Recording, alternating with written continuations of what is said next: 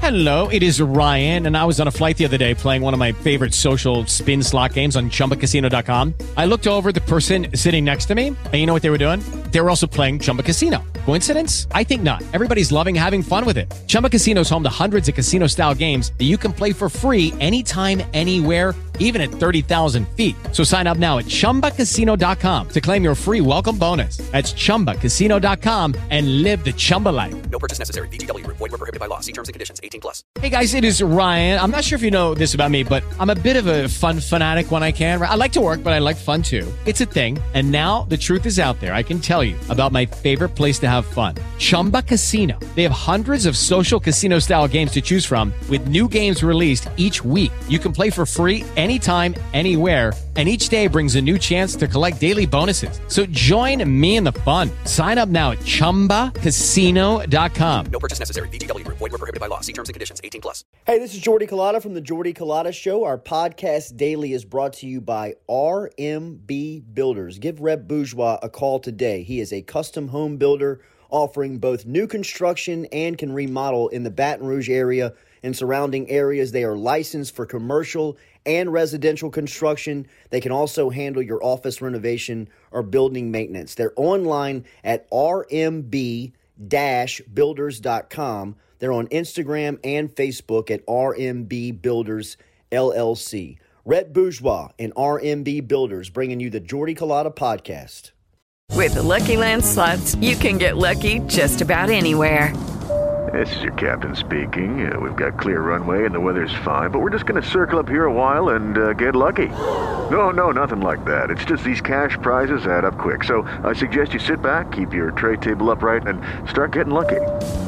Play for free at LuckyLandSlots.com. Are you feeling lucky? No purchase necessary. Void where prohibited by law. 18 plus terms and conditions apply. See website for details. Okay, round two. Name something that's not boring. A laundry? Ooh, a book club. Computer solitaire, huh?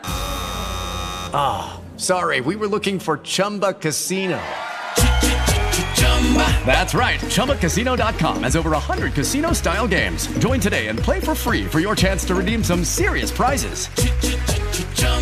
ChumbaCasino.com. No purchase necessary. Full prohibited by law. 18 plus terms and conditions apply. See website for details.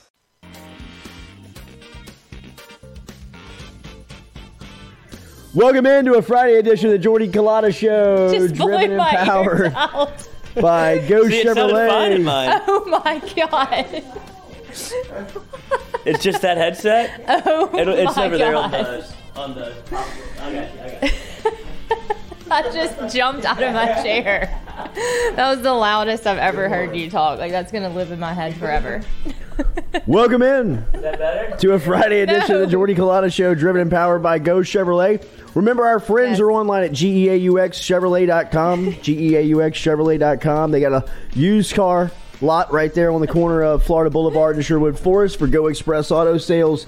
And, of course, a brand new car lot out in LaPlace, Louisiana that you can find for Geaux Chevrolet. Online always, E geauxchevrolet.com. Going to talk recruiting recruiting front and center here with LSU football as the Tigers were able to uh, pick up another commitment on Thursday. Sam Spiegelman from uh, On3 is going to be here at uh, 8 a.m. this morning, and we will talk to Spiegelman Right. about LSU's uh, recent uh, hot streak over the last couple of days as uh, they have had uh, a ton of success on the recruiting trail. They pick up Jeremiah Hughes uh, is the latest uh, out of Las Vegas, out of Bishop Gorman High School. Uh, is uh, was the latest to uh, to commit uh, to LSU, uh, and we will talk about that coming up with Sammy Spiegelman uh, at eight o'clock this morning. If you have a recruiting question, jump inside of the chat.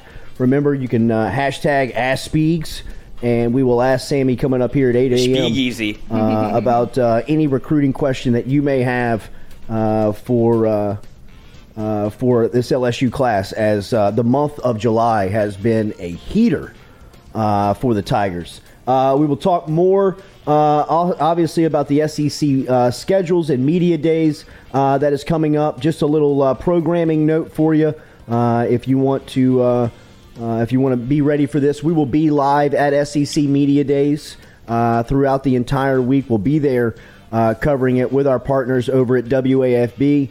Jacques and I will have afternoon hits on WAFB each uh, each afternoon from Atlanta, College Football Hall of Fame, and then we will have uh, morning hits uh, here. We'll have uh, the crew uh, driving the show That's back we at just home. talking about.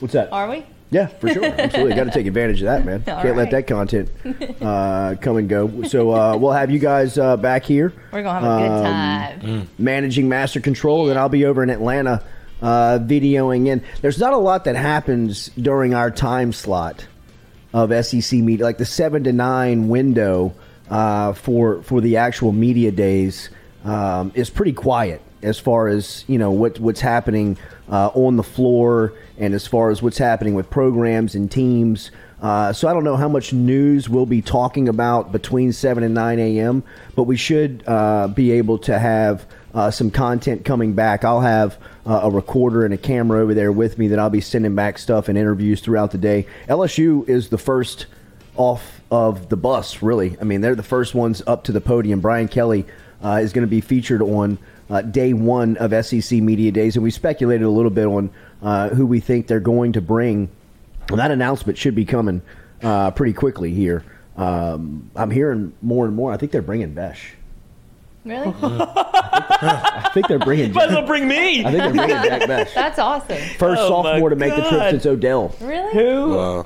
Now I don't. That, that has that, that uh, there's just been some Rumblings. I've just heard some rumblings of that that they're bringing Where's SEC Media Day? Atlanta. Oh yeah, he, he'll yeah. Uh, I haven't. I, Head I, check. I, Others, right? what's that? They No, bring, aren't they're they bringing bringing two. others? They bring two. Um, the, the Holy Spirit, the Mm. Lord. yeah, better be packing him with Yeah, Bech. absolutely. Um, Magic City.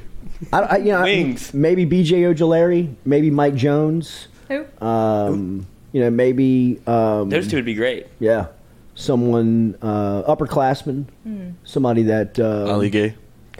yeah, I don't know. uh, You know, Gaye doesn't. He doesn't like the media. you know what I mean? Like he doesn't do. Laid back guy. Yeah, he's very laid back, very quiet. Um, you want to make sure and put somebody out there that enjoys that because it's such a. Um, I mean, it's it's a taxing day. You know what I mean? For as much as you think that it's pretty easy to put on a suit and you know do five hours of you know Q and A, uh, it'll wear you down, Yeah, man. I mean, we're, we're, we're talking to. I was there last last year. We went just for the day um, because of some COVID restrictions that the SEC had implemented um, with the new policy. We were just there for the day of LSU. They would ask, you know, people that were in like podcasting, digital stuff. They were just giving you one day credentials for the team that you covered. So I went up with, with, with LSU. I think LSU was on the first day last year, if I'm if I'm not mistaken, in Hoover. And um, once we got there, Stingley and Austin Deculus were the two representatives. We were pretty cool with both of those guys. And at the end of it, I remember talking to Stingley, and he was like, "Bro, I'm gassed." He's like, "I mean, I, I'm exhausted just from the day." He's like, "I mean, you don't realize how much of a workout talking is. You know, I mean, where you can move room to room, you answer the same questions probably 30 times." you answer you know versions of the same questions probably 50 times. I mean it's just it, it's it's a day that you have to understand. It's a lot of coach speak. It's a lot of the the the, the taglines of the business of uh, you know you don't want to give anything that will live and breathe on. I'd imagine that there's going to be a lot of you know the same questions to brian kelly i mean they're going to ask him you know, you're, you're, you're opening yourself up to uh, more of a, from an SEC standpoint, more of a national media contingent, not just a regional media contingent. You know, every market of the SEC will obviously be represented, uh, be represented. But like Ross Dellenger told us, you know, Ross is uh, probably the most powerful voice in college football. I think from a, a writing standpoint, that his work is resourced more than any's, uh, more than any others when trying to just find news around college football. Him, Thamel, you know, the, the, the usual suspects. But Pat Dellenger said, you know, he'll be doing a couple of days in Atlanta before he goes to ACC Media Day. So you'll have a lot of the national contingents there. So you'll get questions um, that, you know, Kelly's probably answered locally here before.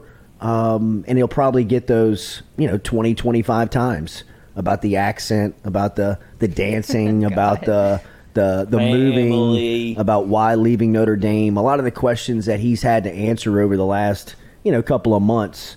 Um, he'll get a flurry of those um, when he shows up to Atlanta. Um, Do y'all remember our A week plan from Monday. for last year's SEC Media Day? We were going to rent like a kidnapper van and all go and then pull Oh, people we in did to have interview that, them yeah. like on the outskirts of it. Because we weren't official. Because we weren't credentialed. Oh, that's right. That was so a we're big gonna plan. do big it. plan. That would have been fun. Still It would be been- fun. It still would be fun. But our, I guess our overlords, WFB, are going to do it the right way. exactly. We don't I'll go and I'll still van. do it. yeah, they bring, they brought a little credibility to us. Yeah, I They guess. did. they did. People are paying attention to us a little bit more from like the executive committee, the SEC. Uh, we got credentialed through WAFB, um, and I got a call from her Vincent um, in the office and say, "Well, you trying to make a play for the week now because they're still doing the the day passes for Ah, um, you know kind of local media. Right. I mean, like for for the local affiliates that." Um, The Fringe fans with the what was it? Fringe fans with a mic. Fringe fans. yeah, with Oh, yeah, the for- Those guys. Fringe fans with the mic. Remember, Metropo- uh, Metropolitan guy. Health Group brings you our uh, our show daily and our phone line daily. Uh, get in touch with uh, Jason Ramazan and Charlie Harvey uh, for anything real doctors, real solutions over at Metropolitan Health Group. Uh, on the phone line today, we'll be talking to Sam Spiegelman at 8 a.m. and then we will also be talking to Nathan Velasquez at 8:30 this morning. Nathan reviewing Elvis for us this morning uh, at 8.30 and then 8.45 galen iverstein the big dog coming through here uh, with a couple of breakfast burritos Ooh, I I saw saw those on their Instagram. too. You did. Those look good. and then he'll be telling us about the move um, about what's going on with uh, with the new move serving lunch. Uh, obviously everything that's coming up here with the new location uh, with uh, with Iverstein's uh, and obviously bringing us our, our foodie Friday. So looking forward to uh, to seeing uh, Galen come through here and in a couple of minutes or excuse me at at 8:45 this morning. LSU baseball making some news here on on this Friday, as it looks like uh, they are going to fill out the rest of their coaching staff. Jay Johnson, uh, if you missed that uh, that interview with Mikey uh, a couple of nights ago, that was good stuff, man. Uh, with Jay Johnson, as he was giving you a lot of insight to some of the new were in the room. Where, where uh, were you s- at? some of the new recruits. watching Jeremiah Hughes on the internet. I've just watched some highlights. You know, I'm making my own evaluations over here. What do you think? I think he plays a lot of wide receiver, but he's a good two way guy. Put him at corner, he's long.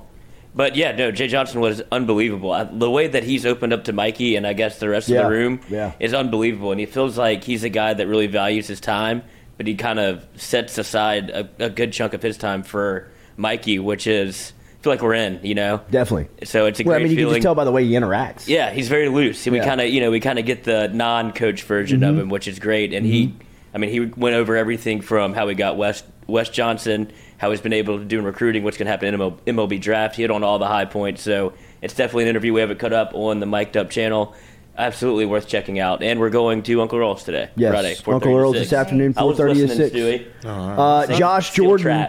Uh, Josh Jordan is going to be the la- uh, the last full time coach, uh, according to D1 Baseball, that's going to be hired by Jay Johnson. Jordan, uh, who has been with the Duke program as the associate head coach since 2012, uh, has really established himself as one of the elite recruiters in the country since being over there. He was named the assistant coach of the year back in 2018 for the job that he did for the ACC Blue Devils. Uh, prior to winning that award, Jordan was the associate head coach uh, of the program in 2015 and played an integral part in helping the program reach the NCAA tournament in 18, 19, and 21. LSU has uh, obviously a number of freshmen uh, currently on campus. That was some of the stuff that Jay Johnson was talking about the other night. This recruiting class, very highly touted, very highly uh, highly regarded. Uh, Jay Johnson told LSUSports.net about Josh Jordan. Uh, he was very positive about the strides. Um, or excuse me, he was looking forward to working uh, with uh, with Jordan on the on the LSU staff as he joins um, now Wes Johnson along with Jay Johnson and now Josh Jordan filling out the rest of the staff for LSU baseball. Uh, one thing Johnson has done, Jay Johnson, uh, here in the short off season, as he, he's worked pretty quickly in in replacing these staff members and um, kind of getting out in front of what he's going to do with this this draft class. Really on on how he's Oh. going to anticipate Uh, I thought his message to Gavin Guidry the other night was He fantastic. just did an open pitch, Right. And um, it was it was pretty incredible to see that he was obviously like working. You know, like still whenever we, we were on the phone, he had his he's so organized. He had his mm-hmm. list right there, and we were like, oh, you know, how do you think the upcoming draft will, you know. Impact your signing class. He's like, hold on, give me one second. Flips through. He's like, well, I'm looking at five to seven names right now that are probably going to go. And then he mentioned, then he throws in Gavin Yeah. Guidry. He goes, and that's a guy that I'd love to build an LSU class around. And we're like, all right, we'll cut that up for him. Right. You know? Mm-hmm. But he mentioned him like specifically by name, and so he knows the guys that are probably on the fringe, and that he can probably sell LSU a little bit toward and pull on the heartstrings. But we asked him about like his recruiting coordinator, and he was like, "Oh, I've got a couple names in mind. Whatever." Next day, he has a guy signed, and so he clearly is just going through his list. And he said he was talking about uh, the pitching coach, and he's like, "If I wasn't able to get him, I had two or three more names that were going to be just as good. Like Yeah. I had guys lined up." And it's like you wouldn't believe the power of what LSU is and how easy it is to sell. And I was like, well, this is, I mean, this is you're giving a hard on to every LSU baseball fan right now. Like you're speaking in their language, the mm. nostalgia of LSU baseball and what it was and what it can be again under Jay Johnson. Well, I think that with a name like Wes Johnson at the top of the list, you got to anticipate like we might swing and miss. Right. Well, you know what I mean? yeah, yeah. Like I mean, you you may not be able to get a guy of that caliber, so you have to have at least a short list in order of how you react if Wes Johnson tells you no. And I think Or doesn't even pick up the phone. Right. Like, I mean, okay, well. it was. You, you can hear the reaction from the Major League Baseball world at kind of the the fallout of him taking that job. So I'd imagine, um, you know, when he said yes to Johnson, he was probably even like, "Damn, we got him." You know what I mean? Like, unbelievable. Yeah, then he's Uh, like, oh, I think I just sent some waves through Major League Baseball. Like, uh, you know, if he, like Jay Johnson might have just kind of woke up a sleeping giant a little bit and what other college baseball teams that are in the upper echelon of where kind of LSU sits. Of if you have the money, the power, the prestige, then you can go get Major League Baseball guys because it's a better, it, in some cases, it can be a better job. Yeah. It's more money, more time off, and like you don't have to grind, you know, 200 days a year. You get 150 days a year, maybe, and then the rest of the time you spend with your family. And so that's kind of where Major League Baseball sits with college baseball. And if you're one of those power players in college baseball, you can go get maybe not like other teams are going to start trying to maybe take hacks like this. Um, all right, Katie, we had a Red Rock and Blue giveaway. We do. We have the winner Um, and the- tonight is the concert. tonight is at Mm. Chelsea's. Um, the benefit concert, Patrick Balon is the person who gave away the tickets. He's an Army sergeant deployed at the border. And the winner of those four tickets, which you can pick up in will call, is Cody Boudreaux. Wow. Wow. All right. Uh, Cody Cody, Boudreaux will have uh, four tickets for you tonight at Red Rock and Blue. As Katie said, it's over at Chelsea's. I believe doors open at 7 p.m. Uh, for the uh, the live event. So if you want to get over there and take part, don't forget you still have an opportunity to buy your tickets uh, online at redrockandblue.com, redrockblue.com. Uh, if you want to catch up with the latest uh, from our friend Jacques Doucet and one of his uh, his uh, his latest in his concert series over with Red Rock and Blue uh, for the summer entertainment uh, here in Baton Rouge. So uh, really excited uh, about tonight and the weekend, and obviously um, closing out the month will be the annual softball tournament um, for uh, for Red Rock and Blue. So Cody Boudreaux, congratulations, bro! Yeah. Get over there and check it out. Uh, remember, daily we're brought to you by Cajun Ready Mix Concrete. Our friends over at Cajun Ready Mix Concrete can help you out today with any project that you may have, whether it's residential or municipal. Uh, they can help you out. Nine locations, concrete locations, and plants around the greater Baton Rouge area, which means if you order concrete, it'll get to you on time and to the exact specification. Uh, remember to find Cajun Ready Mix online at CajunRMC.com. CajunRMC.com is where you find them to get in touch with Cajun Ready Mix Concrete, our friends over there, uh, where they can help you out with just about anything you need uh, on uh, from a a uh, concrete standpoint, whether it's replacing a couple of uh, areas in your driveway from a residential standpoint, you're building a new house, or if you've got a large project uh, that is commercial uh, or municipal, uh, Cajun Ready Mix Concrete can help you out. So online at CajunRMC.com, CajunRMC.com. LSU football recruiting stays uh, stays hot, and again, we'll talk to Sam Spiegelman coming up here uh, at 8 o'clock this morning. The latest is Jeremiah Hughes, who is a fast rising cornerback out of Las Vegas, Bishop Gorman High School, announced on Thursday night he gave his pledge to LSU. He said to 24 7, it was a no brainer. Who wouldn't want to compete at LSU? It's DBU for me. This is an amazing feeling, and I know it's going to be great for my development to be able to uh, play in a very competitive league. Hughes right now is rated the number 77 rated cornerback and number seven overall prospect in the state of Nevada for the class of 2023. LSU beat out uh, Arkansas, Washington, and other schools um, when um, they were able to get Hughes's announcement. Uh, so Hughes is the latest now for uh, for LSU to commit to the class. Uh, I'll tell you one that we haven't talked about uh, a lot that I thought was a really big pickup and a guy that can really play. Um, and I'm not just saying this because he's from Louisiana, um, but picking up Xavier Atkins earlier this week. I believe he pledged on Tuesday. I think it was uh, right after the flurry of Fourth of July commitments. Um, he's out of Jonesboro, Louisiana. And if you look up his his highlights, he's a three star, I believe. Um, he may be a three star in the services, but when you turn on the film, it don't matter the star ratings. I mean, he's the best football player on the field, and he has that Louisiana mentality that we're talking about, right? I I, I think that this this message has become so clouded over the last week where it's now becoming almost like a competition in between the out of state and in state recruits when it shouldn't be. I think every single recruiting class has to have a mix of both local and national talent to be very productive. Or from LSU standpoint, maybe local uh, and regional talent. Right, you don't necessarily have to go to Minnesota to get a defensive end, but you may have to go to Miami and grab a five-star wide receiver, like they're set to do, I think, today when Jalen Brown is going to announce. I think at 5 p.m. this afternoon. His college choice at uh, yeah this evening.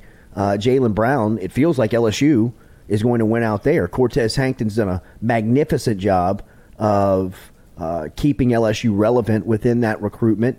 That's a relationship that he had built from his days at Georgia, kept it going while he was here at LSU, and now it looks like LSU may win out uh, this afternoon with a commitment from a South Miami, from a South Florida five star playmaking wide receiver. That's an incredible reach and get, right? You go up to Baltimore and get a guy like Dashawn Womack, a four star defensive tackle that everybody in the country was beating down the door for. Deron Reed beating out Ohio State for the Georgia native. Those are big stories in recruiting, right? So, I mean, it's not like if I'm sitting here beating the drum of you got to get the Louisiana kids that you're passing on Womack, Reed, and, and Brown. I mean, like that, that, that, that's not what I'm saying at all. But the guys that you have to get are guys like Xavier Atkins in Louisiana.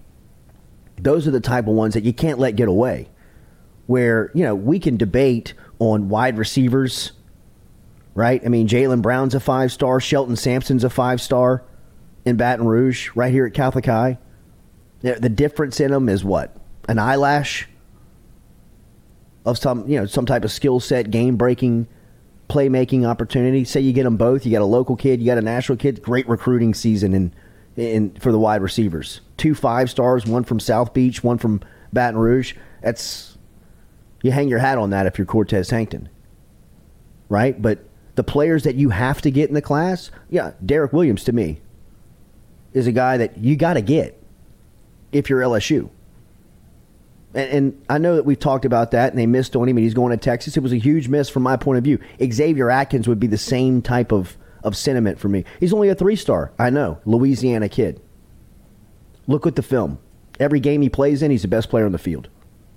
Or at least the three games that I watched, kind of extended cut from of Xavier Atkins, best player on the field, and it's not even close and he's not the biggest, the strongest, the fastest. He's got the physique. He's he's he, fill out. he looks the part. Absolutely, he'll fill out. He's got more more of that to go, but just turn on the film. Mentality's different. He gets to the ball. When he gets there, he's coming to knock your head off. He's letting you know about it. He's got that Louisiana swag to him. To me, he's the, the, the type of in state players that every single recruiting cycle, there's going to be one or two of them. LSU has to get those guys. It doesn't matter if it's a five star like Derek Williams. To me, is is kind of being lost in it because I'm saying you got to get a guy like Derek. Well, he's a five star. Everybody in the country's coming after him, and they, they NILs. I don't care. I, I, I don't care. When it comes to players like that, you get him, get him. Same goes for Xavier Ack. I would put them in the same in, in, in the same conversation. Well, he's only a two. I know. Same player though. Same style of player. Same mentality as a player. You put Derek Williams and Xavier Atkins in a neutral site with a bunch of kids out there. I guarantee you, Cream's going to rise to the top, and those two are going to be, you know, two of the last standing when it's all said and done. Why? Just different down here in Louisiana when it comes to that stuff. That's that's what I'm saying on that, that those are the guys you have to get for the locker room's sake, for the the the the, the mentality's sake, for building the program's sake. Are you going to get every five star that comes through Louisiana? Are you going to get every major prospect that the state produces? No, you're. It's never going to happen, and I don't expect it to happen. But one thing that I think there has to be expectation for when talking about LSU football is that you got to get the dogs out of the state. You got to get the ones with the the the, the game changing both mentalities and physical attributes that plays out on the field. And to me, there's only about two or three of them, one or two of them every cycle, and you can't miss on them. And in this year's class, I would say that Williams and Atkins, and just watching Atkins, I mean, like when you watch Jaden Alsbury play, to me, like if you're just kind of looking for like comparison or, or, or analogies and ways to kind of set this thing up in conversation, to me, like Jaden Alsbury is like a Ferrari. He's like this this this this recruit when you go watch him play, he glides out there, he's so smooth. Even when he hits you, he comes up and hits you, he doesn't even look like he's even kind of phased by it. He kind of just runs through you, puts his shoulder down. He's got, you know what I mean? He just looks like a Ferrari out there. Derek Williams and Xavier Atkins are like F two fifty trucks. You know what I mean? Where they're just coming in, they're pulling up. They don't really care what they run over. They don't care who they intimidate. They don't care what you think about them. They're just coming to mess some shit up. And they're coming to kind of like establish dominance.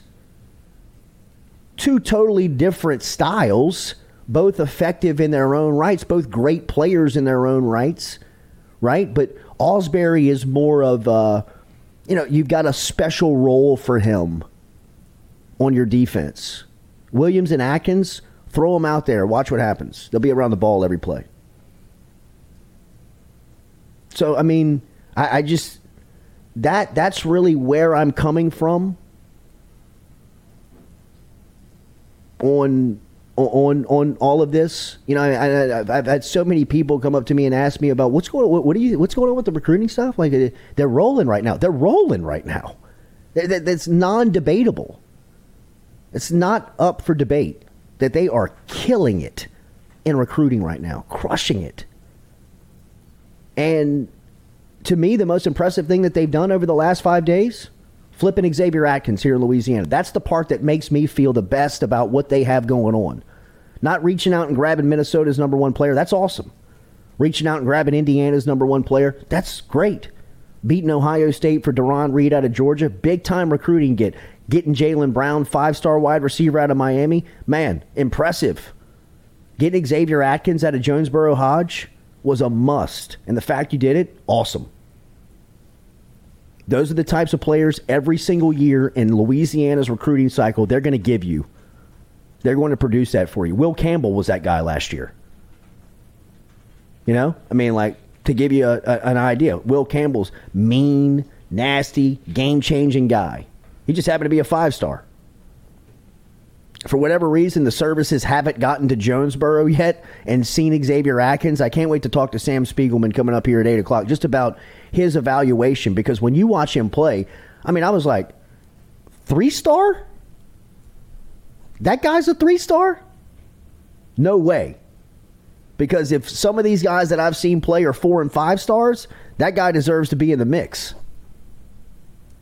So Did he have like 200 tackles his sophomore year? it's it's incredible. I'm It's- telling you, every is- every single play, play, he's- he's, on the he's- he's football. on- it's unbelievable. Then they put him on Every offense. Single play, he's on the football, and it's not like You can't teach that. you know, it's not, and it's not like um, biggest, strongest, fastest guy. No, you know what I mean? like it's, it's- everywhere. It's, it's not. I'm sure at some point in his life when he was probably in eighth grade, when he was probably like in sixth grade, I'm sure it was like that, where you just pitch him the ball and he'll go 90 yards. You put him Touchdown. on defense, he makes every tackle.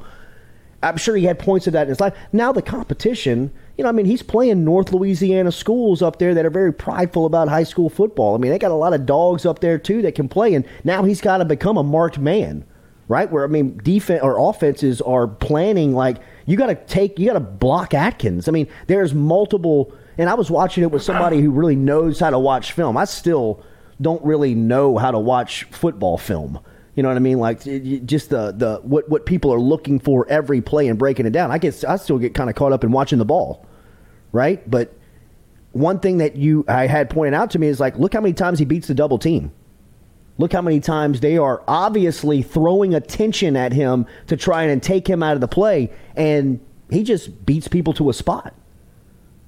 and he's not. uh, And it's not even a 2020 any 2024. I think that's in that right. I think that's what Hunter Fournette just put in the chat. Like I think that was his Yeah, he's 2024. Yeah, that, he, that was his sophomore year. Yeah. and that, that's what I'm saying. Like when you look at him and you say, "Oh, he doesn't look like the biggest guy on the field," he's going to. The way he's put together, he's going to pop. Yeah. like this man is going to be probably 220 pounds, 215 pounds by the time he's ready to go to LSU. And when you commit this early, you always kind of worry about it. But a Jonesboro Hodge kid committing to LSU as a sophomore year sounds pretty much like this is where I've been wanting to go. I've been waiting for this offer. Absolutely. And you, you know, I mean, you you you wrangle up the best players in the state for future cycles. You, you even if he was to decommit, open it up, you've still got this time period where you've made the impact, where you've got him committed, and you can always go back to that. Right? I You always like- remember your first. yeah, I mean, like kids like Derek Williams, like you never had do. that opportunity with him. You know, you never, you never had that chance to really Seal the deal. Um, you know, re- recruit that back. So uh, it's a good sign I've changed. For why. LSU football. I, I look, they they're they're they're rolling right now. And Jeremiah Hughes pledging last night from Bishop Gorman's a great sign. It looks like Jalen Brown today is going to pop to him at five o'clock this afternoon. Where's a he going? five star wide receiver. Huh? Jalen Brown. I think he's going to LSU. You And there, do? yeah, Yeah. there's mixed reports about his him moving his recruit like his committed date up. Like some people thought because of the the recent visits that he had just Mm-hmm. left LSU, so he was going to go there. And then people were like, well, he just left Miami, so they obviously made an impression. So I think it's between LSU and Miami, but a lot like of crystal Miami. balls are coming in for LSU. Really? Oh, I've, felt, Yeah. I've been feeling Miami. No, I mean Oh. that is that's Have inc- you? that's incredible in its own LSU? that's inc- incredible in its own right. Is that If he left there, Yeah. Yeah, To I beat know. Miami right now. Yeah, Because if you would be go into. Miami and beat them, you're doing something. Yeah. Now, I mean, a couple, Hell you know, yes. over the last 10 to 15 cycles, they've lost their, you know, they've kind of lost their cachet in recruiting. They've lost their, their brand. They've lost their, their punch. Mm-hmm. But overnight, with a billionaire booster and a strong commitment to NIL, they're back in the game, right? And even with the NCAA going down there uh, a couple of weeks ago, saying that they were, you know, about to dive into investigating Miami and their recruiting tactics, their tactics, they're still doing it. You know, I mean, they're they're saying, okay, come on down here. I mean, we'll we'll show you whatever you want, and we'll Open comply to whatever you need, but we ain't stopping. And you know, I mean, to me, I love when Miami's good in college football. Mm-hmm. it is I mean, I really do. I think that the, the sport is better when Miami is a top five, top 10 program. Um, so I hope Miami does get it back for college football's sake. I also hope that LSU can still go into South Beach, into South Miami, into South Florida, and pull five star guys. I mean, I'm trying to think. When's the last five star white? Dwayne Bowe? Probably. I, mean, mean- if you go on like pure Miami, I'd imagine Dwayne Bowe. It's usually like Ali Highsmith? yeah. When But was I mean, that, I'm thinking like Dwayne Bowe? skill oh, guys. I mean, Dwayne Bowe was 03. Oh, jeez. Ali Highsmith was 06. Those are the Oh last five. I mean, I'm trying to re- I'm trying to recall high end Miami recruits, South Florida recruits. Was John Battle a high recruit? John Battle, mm. He was a big time recruit for sure. Um, that LSU was able to go into that part of the country and get. I mean, Patrick Peterson, sure, Pompano Beach. sure. 'Cause That, I mean, that was a I mean, game changer. They, Miami was on the hat. You know, that was on the table. Yeah, Florida. Miami, They, they really beat Florida. They beat Urban Meyer. yeah, Miami, Florida, and LSU were the weren't they the three hats on the table? Uh huh. And yeah, to be able to pull him was almost like a I remember watching that recruitment. Like this is a game changing. If you can get this guy out of Florida, LSU's making a move to do something pretty serious. Like you're you're capitalizing on all Yeah. of the things that you know your your former success. If you can, and he came at a time when LSU absolutely needed to have him. Like we were kind of wavering a little bit, and then it's like no, LSU still has a little bit of punch in him to go get a five star pro. Like you knew when you saw him play, he's this man's an NFL player, and LSU was able to pull him out uh, out of essentially South Florida and get him to come to LSU, and he started like three games into the year. Started his first yeah freshman year. Yeah, Yeah. that's wild. Uh, LGZ hashtag Ask Jordy. Do we still question NIL if LSU's able to pull Jalen Brown from Miami? It's a great question. It is a good um, question. because I do think that there are. Look, there are examples over the last couple of or the last cycle. I think that you can point to in where LSU made a push on on NIL. So, I mean, we don't believe Harold Perkins came to LSU without an NIL deal, right? You know, I mean, especially with who he decommitted from in Texas A&M. So, I mean, I think that there are objectives and plans put in place for certain recruits every year, where, or maybe maybe not every year because they've only had one cycle where this is this has been legal, um, and in that one cycle, the evidence that I take away from it is that they put a couple of NIL deals together for some guys, most notably Harold Perkins being the one that I'm really stressing. But they also missed out on some guys on signing day, so they didn't have a plan in place to collectively, from the collective, go get the recruiting class, right? Like other schools are doing. So I, I think that, like I said, they're not dead. The NIL stuff is not dead at LSU. They've got a heartbeat, and they've got people that are, uh, you know, trying to to put plans in place to make LSU effective in in that part of the sport. Um, what they don't have is the whole collective, like A and M, like Alabama, like Texas, that's kind of putting together their money and pooling it every year and saying, "Hey, look, rather than going after one individual, let's go after 25." You know, and this is how you're going to spread the money mm-hmm. out, and this is how you're going to recruit towards it. This is the message. You know, I mean, obviously, the Texas A&M recruiting coordinator, whoever that personnel mm-hmm. was, in showing them around the state. I mean, that's a pitch. Yeah. that's not something he just makes up. Absolutely, that's he a s- he has said that 150 Yes. times, probably that week. Yeah. You know, so whatever that message is going to be from the staff to the players on, hey, this is what's going to open up the conversation for you to start talking to those people about business opportunities. right? I mean, was awesome. All these people, corn dogs, Jackie. All these people. Uh, Hunter Fournette, the Derek Williams commitment might have jumped the uh, might have jump started the collective a little early. That's the type of stuff that'll happen. Mm-hmm.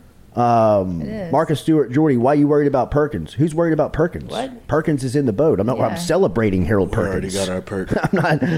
I'm not. I'm not worried about Pe- Pe- uh, about Harold Perkins. I'm celebrating Harold He Perkins. should wear 30 for sure. and just make his, That would make be his awesome. last name perk. I'm, I'm customizing a jersey Wait, what to do put you on the have? wall. Big perk. No, perk 30. Well, inside. That's what you took for your neck. Uh, yeah, two. Hashtag Ask Jordy. When do you think Zalance Heard is going to commit? I don't know dates. We'll ask Sammy Spiegelman about that coming up at 8 a.m. Um, when he thinks uh, Hurd is the offensive tackle from Neville High School who played opposite Will Campbell last year um, and really has seen his recruitment over the last couple of um, the last couple of weeks and months here really start to explode. Uh, I know that LSU feels like they are sitting in a really good place for him after he camped at LSU during June.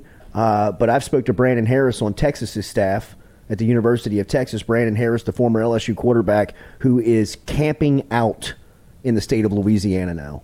Um, he has really done bang up work in getting LSU, or excuse me, getting Texas some inroads to Louisiana high school coaches, and in particular, North Louisiana uh, high schools because of you know Brandon Harris's allegiance and obviously being from that part of the state.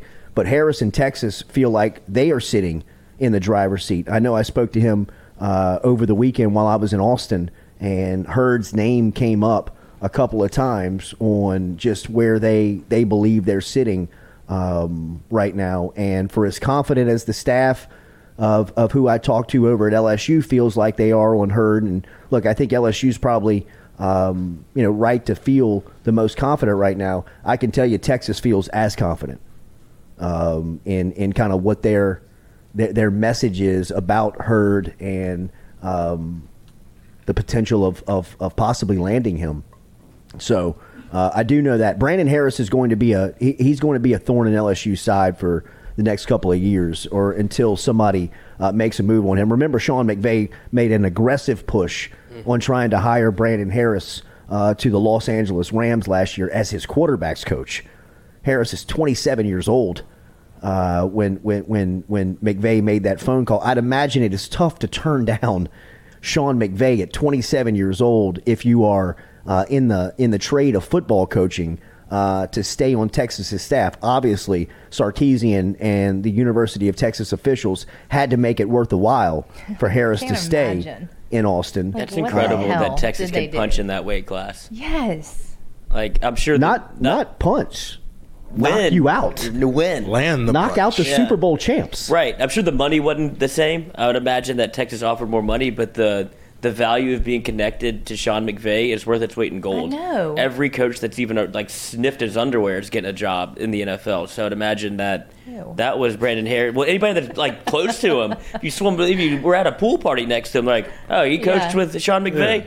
I'll hire The him. Yeah. get back coach is yeah, getting the job. it's unbelievable. and so for him to be turned down basically a career making opportunity Mm-hmm. to stay at Texas is What did they The- Uh, Yeah. if Brandon Harris decides he wants to be a head football coach in college, he will be unstoppable. If his career ain't coming here. if his career trajectory continues on the path that it's on, and he can stay, you know, I mean, there's a lot of temptation for a young coach, right? For for somebody that's in Austin, that's got the the the, the pay that the the, the pay that he's making. He got no wife, he got no kids, um, you know. But I mean, i- if he can stay on the trajectory he's on, he's got the smile. He's got the he's got the He can gab. talk it, He yeah. can talk it, um, and he's got the experience. You know, I mean, he's got the history of it, which I believe means th- there's only so many Will Wade and Urban Meyers, guys that did not play the sport at all that can make it nearly to the top, right? In Urban Meyer's case, make it to the top.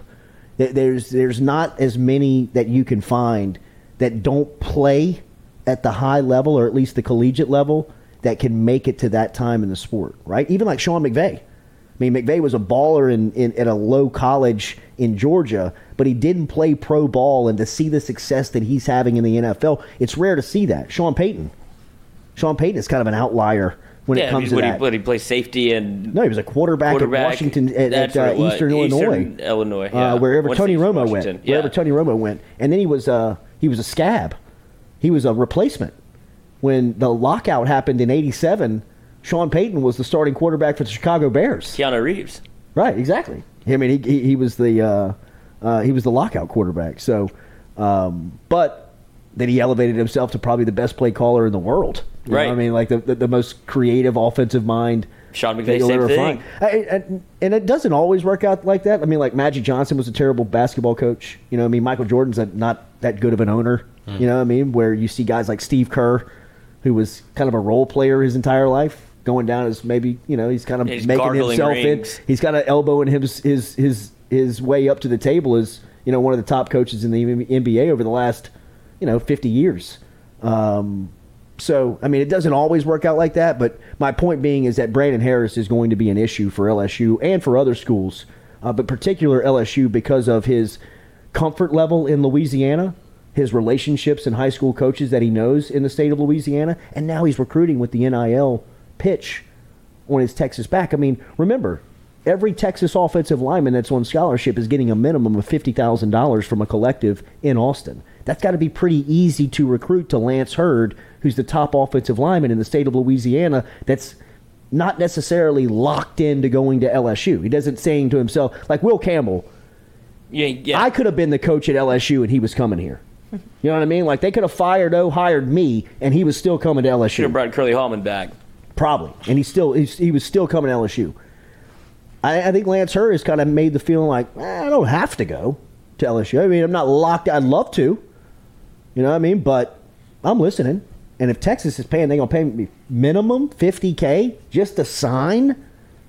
Just because I'm on scholarship, I get 50k, and I'm probably gonna turn out to be a player, so I'm gonna make more than that. You gotta listen. Do you, what do you think Brandon Harris thinks of his time at LSU? Uh, I'm sure he hates think- Les Miles. Oh. You think he does hate him? I mean, Well, I, I don't, no, I don't know only that. I don't know that, that. I, I, I don't want to say that because I do know. No, obviously Brandon, speculative, Uh, yeah. Very, and, and Brandon and I are friends, but we've never had that.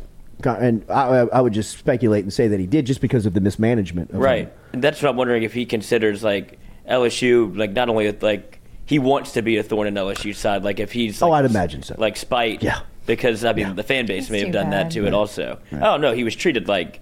It was unbelievable the fact that he, if there had been the transfer portal, I'd have hopped in that thing so fast. mean, They ne- how he he never had a chance. Uh, Katie, he would come out like as the starting quarterback. They would announce him and they would boo. Boo, him. they would boo Why? this They man. would boo him like Why? every time. Every time Brandon Harris was a LSU starter, they was would struggling. boo him. Well, I mean, Les Miles was his coach. Yeah. That's why. Well, they not were only booing that, him. it was a it was a He was in an antiquated system. it was a that was perfect never. it was a perfect storm of like Cam Cameron was his offensive coordinator. They were Les playing- Miles was his head coach.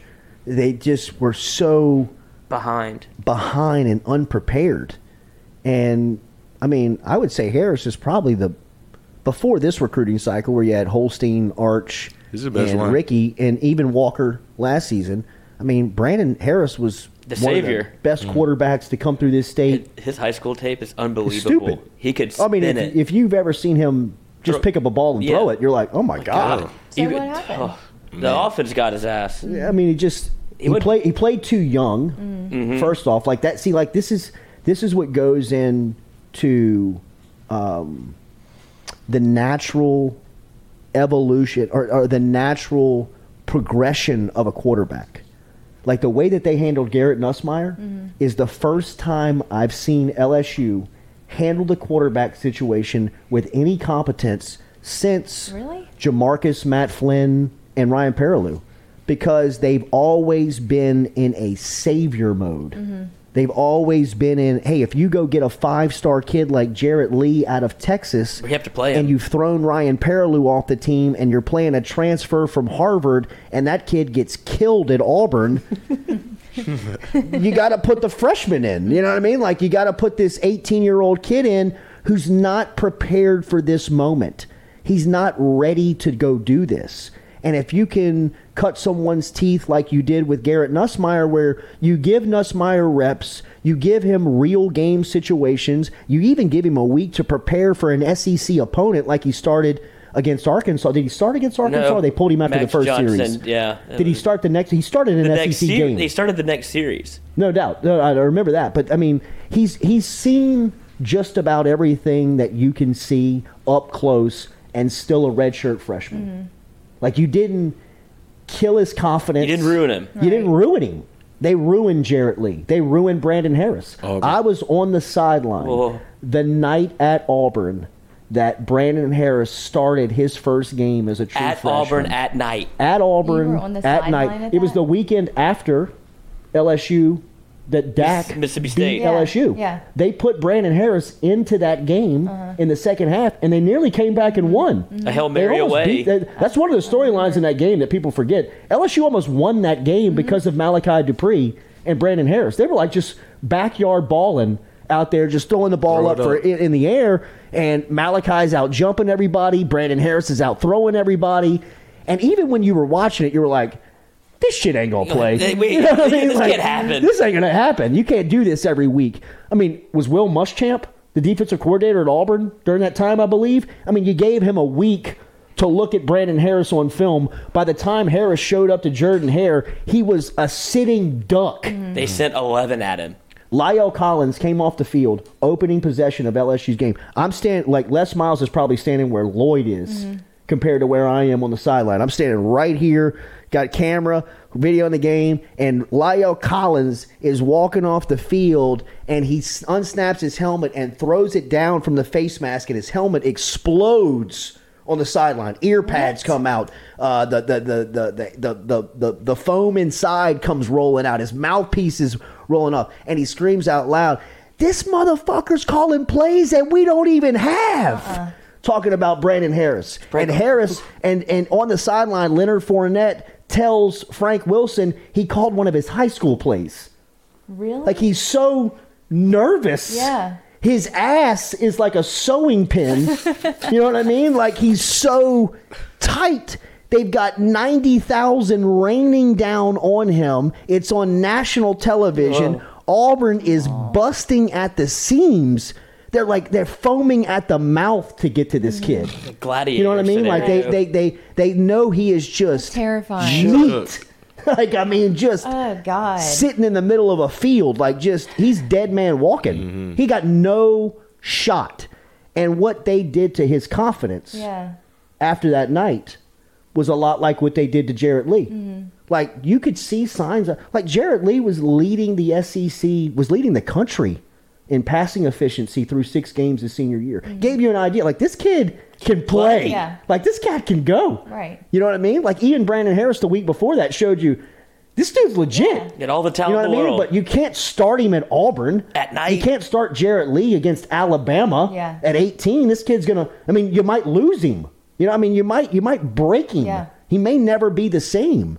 And you know, I mean, you credit a kid like Lee, Jarrett Lee, and even a guy like Brandon Harris, who they figured it out. You know, what I mean, like they naturally they they were too good of football players not to get it, but it it set them back Yeah. I bet so did. much that they never were able to reach their potential. Mm-hmm. You know what I mean? Like a kid like Walker Howard, you get him over under 75 snaps this year, Under. that's fine with me. But you give him 75 meaningful snaps as a freshman where you're able to procure his red shirt, you're able to get him some real life moments, let him play on Saturday night in Tiger Stadium, let him play if you're down or up on the road a series or two just to get an idea of what it's like to take the field at, you know, Florida, wherever you may be. And you let him maybe play three quarters of a non-conference game, right? Where he goes out there and he feels like high school again, where he's just throwing the ball around and he's one of the best players on the field. And then you put him on the shelf for the summer, and now Walker Howard's kind of walking around campus like, I can do this. Mm-hmm. This college thing's You know kind I of mean? easy. Like I, I, got- I got this. Mm-hmm. I mean, I've traveled People now. start saying I don't have name. I don't have to worry about like showing like I mean Brandon. That was the first time Brandon Harris had ever seen Auburn. You know what I mean? Like that's a, that, that was the first. That was probably the first time as a college football player it was that he had ever traveled to a road SEC venue. Yeah. You know what I mean? Like he had never even known what it's like to fly on a plane with LSU Right. to go play a road game. He's 18, mm-hmm. flying on the plane for the first time, going to an SEC venue as the starter.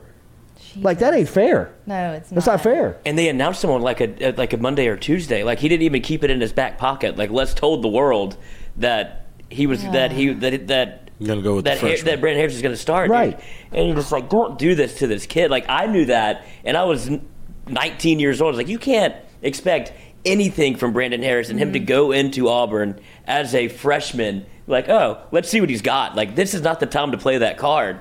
Like the, what happened at Mississippi State is an outlier because you're already down. You're Sure. like, you got a whole big old case of the fuckets. Right. What- like who what- cares? See, like to to what happened there mm-hmm. was Mississippi State game planned for who? Anthony Jennings. Jesus. You know what I mean? So like they're sitting there thinking like they can't throw it. Yeah. So put all the safeties up in the box. We'll play eight yards away from the line of scrimmage, and we'll just stop Fournette all night. Mm-hmm. And when we do that, we'll, we'll beat their ass. Mm-hmm. Well, then you put this kid in the game, and you're like, oh my god, he's got an arm. And then they got players like Malachi Dupree that can run past our cornerbacks. Like we're not ready for this. Yeah. You know, like we- we're, we're, we're adjusting in the game. Like, hey, hey, hey, scratch everything we practiced this week and what we've been playing for three quarters, and now we got to start playing like cover two. We got to start like playing deep pass. People got to guard the. You got to get back. Don't get beat deep. And Harris is just like flicking his wrist. You know what I mean? 60. Like throwing it over everybody. Malachi's jumping over everybody, and like you know Mississippi State panicking. Mm-hmm.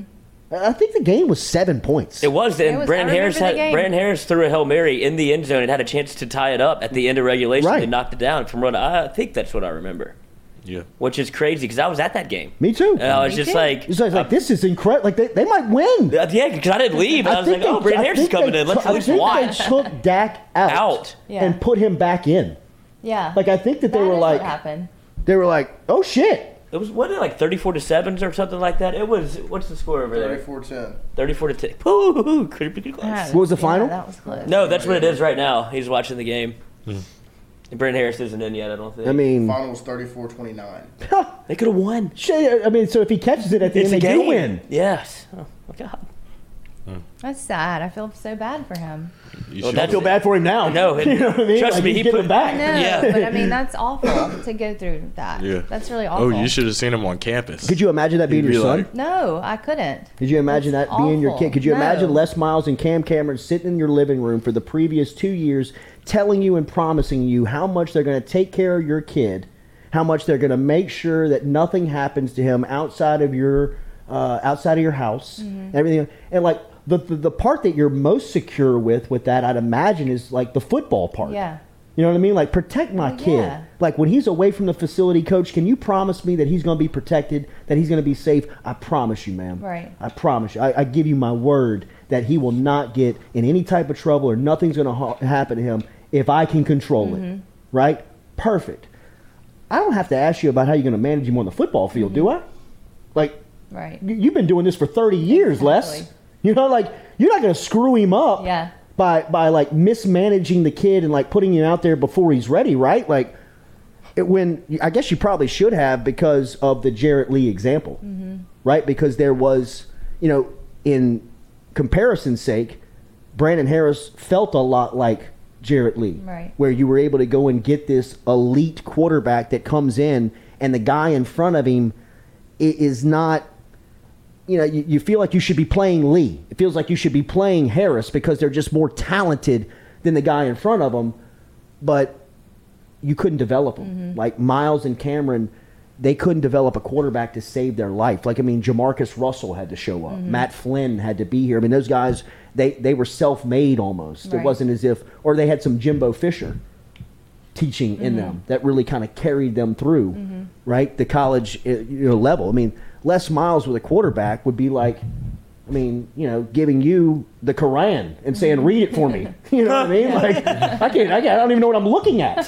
You know what I mean? Like, this is this, looks like uh, hieroglyphics. I, mean, I, I don't even know what you're doing. So, I mean, you ask Les Miles, "Hey, develop a quarterback for us." I mean, you might as well and ask him to recite the alphabet backwards. You might, you might as well ask him to spell his name. Complete a sentence, Les. You know what I mean? There's a challenge for I. Uh, I. Uh, Had the one. I uh I uh I like my team. Oh, do you? Thanks. You want to go to Voodoo you Barbecue? prick. Do you have the want for Voodoo Barbecue? The Yeah. chest for Voodoo Barbecue. you gotta have the chest. Never forget when he introduced Cam Cameron at his opening press conference. The first line out of Miles's uh, of his mouth was that I stood in this guy's wedding. He stood in mine. Like, oh really? You're paying him two million bucks now to call plays? Is that all it takes? Oh, brother-in-law in it. Yeah, just a just a just a frat up in here. Yeah, this will go well. Yeah, just everybody reminiscing. And the Why sad did thing the fans was, hate him, hate Brandon Harris. Then, if this was Les Miles' fault, why Well, were because the people fans loved can't- Le- people loved Les. Fans can't get out of what they see. Yeah. Like fans react to what they're looking at. Mm-hmm. And when you see Brandon Harris running for his life and just throwing the ball up in the air, you're like, this kid sucks. Yeah. What's he doing? You know what I mean? Yeah. But then you come to find out he's calling high school plays on the road against Auburn when he's like, he don't know what he's doing. Yeah. It's unfair to ask him to go out there and go beat Auburn, son. Right. You know what I mean? Game's Like- yours. Yeah. yeah, like welcome to college football. Mm-hmm. We got to have you to win. Like, no, Les, that's on you for mismanaging the program. Play the walk on, you dickhead. Yeah. You know what I mean? Like, go lose your job, mm-hmm. right? Rather than screwing this kid's confidence up and, and wrecking him for the next two years. So people just didn't realize it. No. Oh, I mean, I, I think that it, it- they There's a sect of people that definitely saw. It does. You know what I mean? But ninety thousand in the moment at the game Right. in the stadium looking at it, you're not saying, "Oh, well, less." You know what I mean? It, Yeah, it, eight, less than have 18 whiskey and cokes in. Like, oh, get this. Oh, he Yeah. stinks. Right. Get this man on my game. Yeah. Right. Got Sammy. Well, that's Um, sad. What a sad story. I feel bad for him. For Brandon. Um, again, don't feel bad for him now. I know, but that's un- really unfortunate. That's a Um, hard story. That's hard. Well, yeah, he thinks about it every day, I'm sure, before he goes into LSU and Yeah, I bet. picks everybody he wants to come to Texas. bet. That's what I I'm saying. He'll he never does. coach at LSU. He ain't coming back. You don't think Uh, so? well, I don't, No. I don't know if you can say that definitively in the coaching fraternity because the coaching gets to a point where you're like, hey, man, I need a job. Well, I You know think I mean? he's he's going to have his choice. Sure, right now he does. Yeah. You know, but coaching Yeah, it's is a windy, windy Yeah. road. You know what I mean? A lot of peaks and valleys. Yeah, it's, yeah. it's different when you're 43 in the game rather than when you're 26, 27. You know what I mean? Like, But the way that's just the way that college coaching and NFL coaching is trending. Like the younger guy is who they're looking for. Like you get opportunities Yeah, younger, it is. as you say with the the Sean McVay. Like look at the coaching fraternity and the elite coaches in the league. They're all in their I would say like mid 30s to 40s. Mm-hmm. It's not the 55, 60 year old man on the sidelines really anymore. right. So he's going to have. It's the- Joe the young- yeah, the younger it trends, the more Yeah. opportunities you're going to have with the younger guys. Like, Joe Sloan probably is at the peak of both mental and physical coaching abilities. Like, Sloan still has the, the, the youth where he can get out there and still kind of act it out. You know what I mean? He can still pop you in Wakes the up chest. every day and feels good. You know what I mean? He can still run around with Right. you out there. He can still, you know, like, hey, watch out. This is what it needs to look like. You know, catch a snap and throw an out route. And he- like Jimbo Fisher can't do that anymore. Ah. But he could when he was coaching Jamarcus and Rohan. Right, and you if- know, and like if- when he was out there, he'd, he'd shove Rohan in the chest. Let me get out the way, you big fucker. Let me show you how to do it. you know what I mean? Like, I mean, that's how he probably treated Rohan. That's why they're so close to it because they were more like brothers than they were coach pupil, right? With Yeah, we're throwing the ball together. like with Denbrock and with Denbrock and Myles Brennan. I mean, that's coach pupil. But like the the thing that's most impressive to me about Denbrock is that he still kind of has that personality to you where he can get out there and rib you and make you laugh and kind of keep that young youth coaching style. He can't get out there and give you a five step drop and show you what it needs to look like when firing out an out route, right? But he can make a joke to I like this guy. make you understand like he gets it. yeah. He knows what he's talking about. And if Sloan uh, plays his cards right, he can ride this Walker Howard train. If he does Oh, it man. correctly, he'll have his pick of the litter of what jobs he wants after. You know, you'll have to kind of fight to keep him. That's the recipe in college football. Absolutely. That's how it works. I mean, if you're a quarterbacks coach, if you're an offensive, you know, quality control guy like Brandon Harris is at Texas, and you bring in a co- like, say Quinn Ewers goes in next year and rewrites Texas's single season record books for passing, be two or three guys on the offensive side of Texas's ball that gets a coaching job. You know, maybe an elevated job. Maybe Brandon Harris is the quarterback's job. You know, gets a quarterback's coaching job at somebody else For Arch. anywhere. I mean, Harris had a big, you know, I mean, he was he was big on the arch recruitment. You know, I mean, he was big on the relationship building process. He's gonna. I'm telling you, he's doing the right thing. like he's in the right position of where he needs to be from a uh, just from a trade standpoint, from a working standpoint. Um, he's going to be fantastic. He, he is fantastic. He's going to continue to be great at that. LSU's doing bang up work in recruiting. I don't I don't want to lose the message of you know that's where we were. LSU's cleaning up right now. Uh, speaking of it, Sammy Spiegelman uh, is already there, and let's go to uh, to Speaks. Uh, I believe he's up in New York this morning uh, as he checks in with us here on this uh, on this Friday. Sammy, good morning. How are you, man? Doing great, Jordy. How you doing? Doing good, man. Um, if you could, somebody who covers this part of football, wrap up what the last week has been like for LSU. It has been a flurry of commitments and big time names coming through as commits. Uh, that feels like it started on July 1st uh, and has continued through last night. What do you make of the last week LSU has had?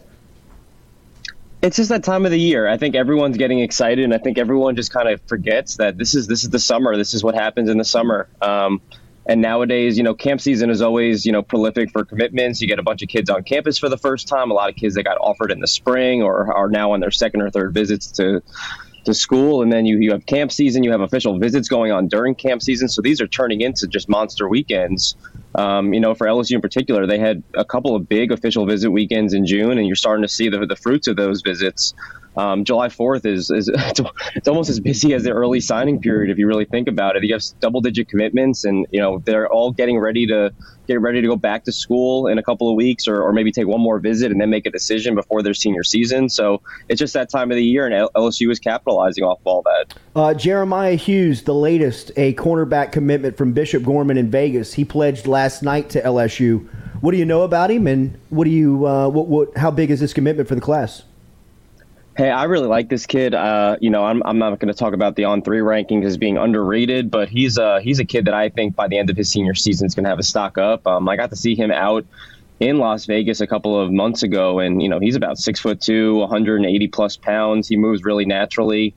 Um, I think he's a little bit raw, and I think he needs a little bit of coaching. You know, develop, uh, see see if he can you know get his hips out a little bit better. You know, he's got a little bit to go, but um, you know, physically he stands out. I think he plays receiver and DB for Bishop Gorman, one of the top powerhouses in the high school level in the country. He plays on the same team is Zachariah Branch and gets to defend him every single day. So I think he's going to get better and he's going to go to LSU and continue to develop. I think he's yeah he's a little bit raw at this stage. Maybe he's a little bit underrated, but he's someone that you know going to work with Robert Steeles and be a big corner, um, work on the boundary, and that's an area of need for LSU in this 2023 cycle. A guy who we talked about last time. The last time we talked, LSU was just finishing up one of their camps on campus in the month of June, and Lance Heard, uh, the Lance Heard from Neville, uh, really shined, and I think the trend started to point towards LSU. I spoke with a uh, University of Texas um, a staffer, Brandon Harris, former LSU quarterback, over the weekend, and he says they feel real good about where they sit with Heard. What's the latest on Heard, and when do you expect his announcement? Well, it's interesting. You you mentioned Brandon Harrison. Um, I obviously you know took in part of what you were saying, and he's doing great at Texas, and he's a big reason why why Texas is in the mix or or has commitments from so many elite guys from Louisiana right now. Lance Heard did not show up for his Texas official visit, which is probably the most interesting tidbit I can share with you. Um, he did make it to Nebraska, and then he worked out at LSU, and he ended up staying for an unofficial visit for the entire weekend um, of LSU's elite camp. Um, right now, I, I, already have an RPM for LSU. Um, I think my, my colleague Billy does as well. And right now, it's it's all LSU. Um, Brad Davis has always had the in with LSU.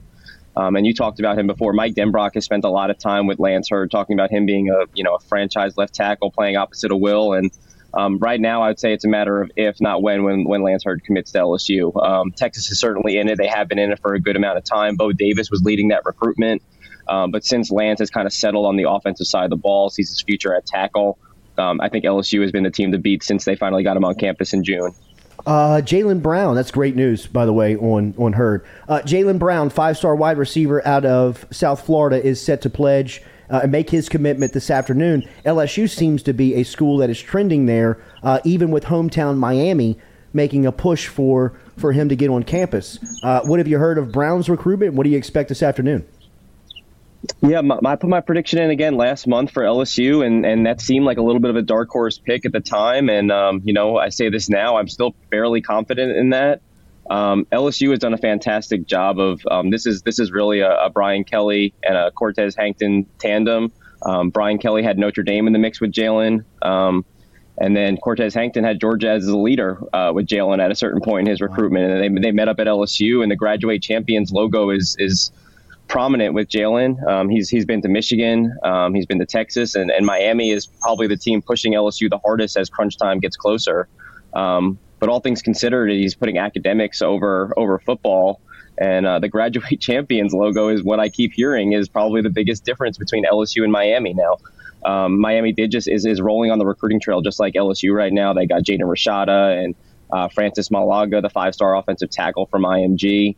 Um, NIL, if that's a that is certainly a factor um, down the stretch. We'll see if Miami can you make this a little bit more interesting toward the end. But right now, all signs point to LSU, and that's that's a credit really to, to Coach Hankton, who's had him on campus, I think, more than any other school, along with Florida State and Miami, which is pretty significant considering it's LSU for a Miami kid. Sammy, how much does NIL come into the pitch? It, I mean, you have to think about it. You know, these these kids are are name, image, likeness. They they represent what that means, right?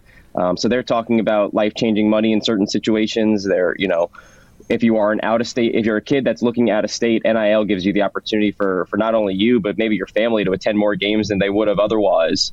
Um, and then in state, you know, obviously opportunities not only during while you're playing, but but after football it comes into play. So it's a huge factor. It's it's almost like NFL free agency at this point between the transfer portal and NIL and just regular signing classes. There's so many different elements to adjust your roster. Um, you know, you talk about LSU or Ohio State or any one of these schools. It's it's an it's a, they're running NFL front offices at this stage. Yeah, yeah. No, Matt House came into the studio a couple of weeks back, and we asked him about the resources compared to a big time school like LSU and coming from the Kansas City Chiefs, who won the Super Bowl three years ago, and he said that they had more resources at LSU, and it wasn't even close. This from personal like departments and you know nutrition and rehab and everything that they have uh, at their uh, disposal. It's it's it's greater at LSU. Uh, we have a uh, a question from a listener. John Quav asked specifically about uh, Chase uh, Bisontis, who is uh, from New Jersey. Is it Bisontis? Uh, the the offensive line B I S O N T I S, who was on an official visit to LSU a couple of weeks back. Um, but more on the offensive line in this class. I know we talked about Heard, but how many other targets? What do you expect from a commitment standpoint on offensive line for LSU during this cycle? Yeah, you know, another kid that was on campus with Heard um, during the elite camp was was Dellinger. Um, his brother's obviously on the roster, and he's set to commit sometime today. And I think all the, the tea leaves are pointing to Michigan State, which just got a huge commitment yesterday, thanks to a Louisiana guy and Brandon Jordan and Mel Tucker. Um, but all things considered, uh, offensive line, you know, it seems like every year we talk about this. LSU's in a great spot with Lance Heard, who's you know a future first round pick, as we've talked about. Um, but yeah, the rest of the offensive line remains in flux. That's going to be a big target for them um, going into the season. They got guys like Chase Bisontis and TJ Shanahan, and I think that LSU right now might be trailing for both, um, but they have plenty of time, I think, to, to gain ground and, and offensive line, especially on the interior. If you're if you're going to be able to reel in a guy like Heard, but he's able to do, you need to find some guys to plug in on the inside, and obviously you got, got great guys last year like Will Campbell and Emery Jones and Bo Bordelon, but they need to c- continue to supplant that and. Um, you know, I think that they got a long ways to go. They might have to turn in state on a couple of guys. You know, the Caden Jones from De La Salle, Tyree Adams from St. Aug. There's there's other guys. Now those are true tackles. Um, but if you're LSU, you got to take what you can get, and it's just not a deep O line class in the state or in the area this year. Uh, that was harassment on uh, that name that I He had. did. He, I was, butchered it. and he, did, he didn't even know what to say. That He's was like, an I'm just gonna- assault. I'm not going to correct him. I'm just on going to say. Bisontis, his last name, who turned out to be Bacintis. Uh, like- my bad, Chase. I'll just go Chase B next time. Very phonetic of you.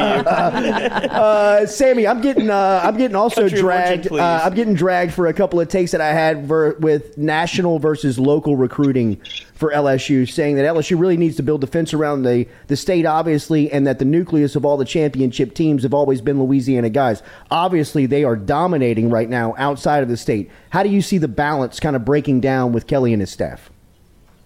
It, yeah, um, they they have the staff that's equipped to go national, and they have a staff that's very equipped to get the elite guys in the state of Louisiana. Now, this is a very unique cycle. This 2023 class, um, Arch Manning is at the top of it.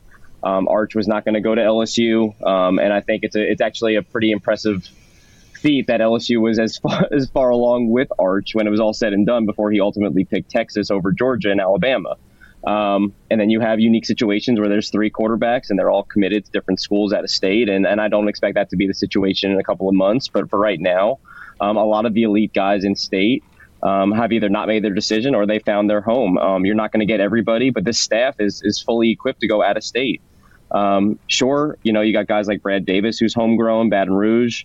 Um, Frank Wilson is the godfather of Louisiana. Joe Sloan is one of the young, youthful, um, energetic coaches that has gravitated on the offensive side of the ball, as national appeal.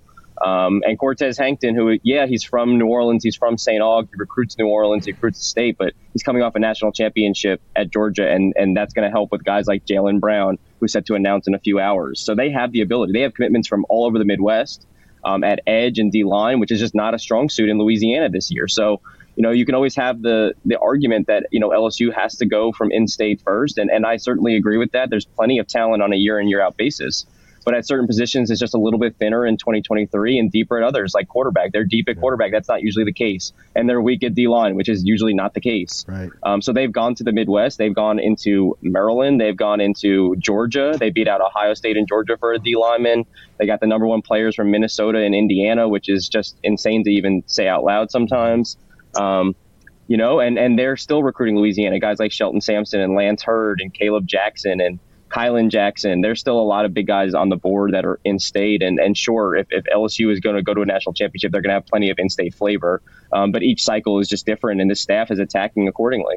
Uh, I know that they have a long way before this one gets on campus in Xavier Atkins, but the commitment came through in the 2024 pledge uh, earlier this week. Um, Sammy, I had to. I, I thought I read it wrong when I said when I saw that he had 200 tackles last year. I mean, how How good of a football player is this kid? Yeah, the, the two the two outside linebackers. Um, you talk about positions of strength in Louisiana. The two for 2024, Xavier Atkins and Kalaj Cobbins out of Destrehan, and the two of them um, put up video game like numbers, especially Xavier out of Jonesboro Hodge, which is obviously you guys know it's not exactly in uh, the the Baton Rouge or New Orleans area where he's getting a ton of pub, but he's been a, a major LSU target since you know the middle of his sophomore season. Puts up video game numbers. He's you know he's a little bit raw. He's got range though. He's you know all the all the physical attributes that you love to see from an outside linebacker: speed, explosiveness, range, sideline to sideline. Um, and he, you know, getting the 2024 class on board early on, you're starting to see, you know, everyone pays attention to the 2023 class, but during the summer months and leading into the season, they're starting to build their foundation for the 2024 class. And, you know, ultimately, you know, Xavier Atkins and Maurice Williams, those two that they got in 2024, are going to be representing LSU on the recruiting trail with a lot of the in-state guys for 2024 that we're going to start talking about here in the next couple of months. So um, Xavier is going to end up being a, probably a fan favorite of these LSU fans. He's just he's an outward fan of LSU. Um, I think he's been waiting to commit for some time. He was recruited by Blake Baker at Missouri, who was just on LSU staff, obviously. So you knew that it was going to come eventually. Um, he's a really great foundational piece early on for LSU on defense. Cordell Music, hashtag Ask Speaks. Any word on the linebacker Justin Jefferson? Yeah, I think I think he, he might have just committed to Ohio State. Oh wow! Sorry about that. I'm, pre- I'm, I'm, I'm pretty sure uh, that was last that was la- that was last week. Um, so, but today should be a very active day for LSU, correct? Or at least hats on the table for LSU. Yeah, I, I like where LSU stands with Jalen Brown. I think it's a little bit of a dark horse pick, and, and obviously with the hometown school, as as you guys well know about LSU and in-state kids. Same with Miami and their in-state kids. If LSU is able to get a commitment today, which which I expect them to do, um, the biggest thing will be continuing to recruit him during the season. Um, Miami, will be able to get him on campus easier. Um, and but he's and he's taken his official visit to LSU, and now he's been to LSU more than any other school. Um, the key will be keeping that momentum into the season, and obviously a lot of that is, is how Mario Cristobal's my Miami Hurricanes play and, and Brian Kelly's Tigers play. Um, Sammy, one more. Jordan Matthews. It seems like uh, obviously the, the news came out with his official visit list. LSU wasn't on it. That kind of kicked up a, uh, a, a cloud here locally. Uh, where where where do you stand on his recruitment? What do you expect from him over the next couple of weeks?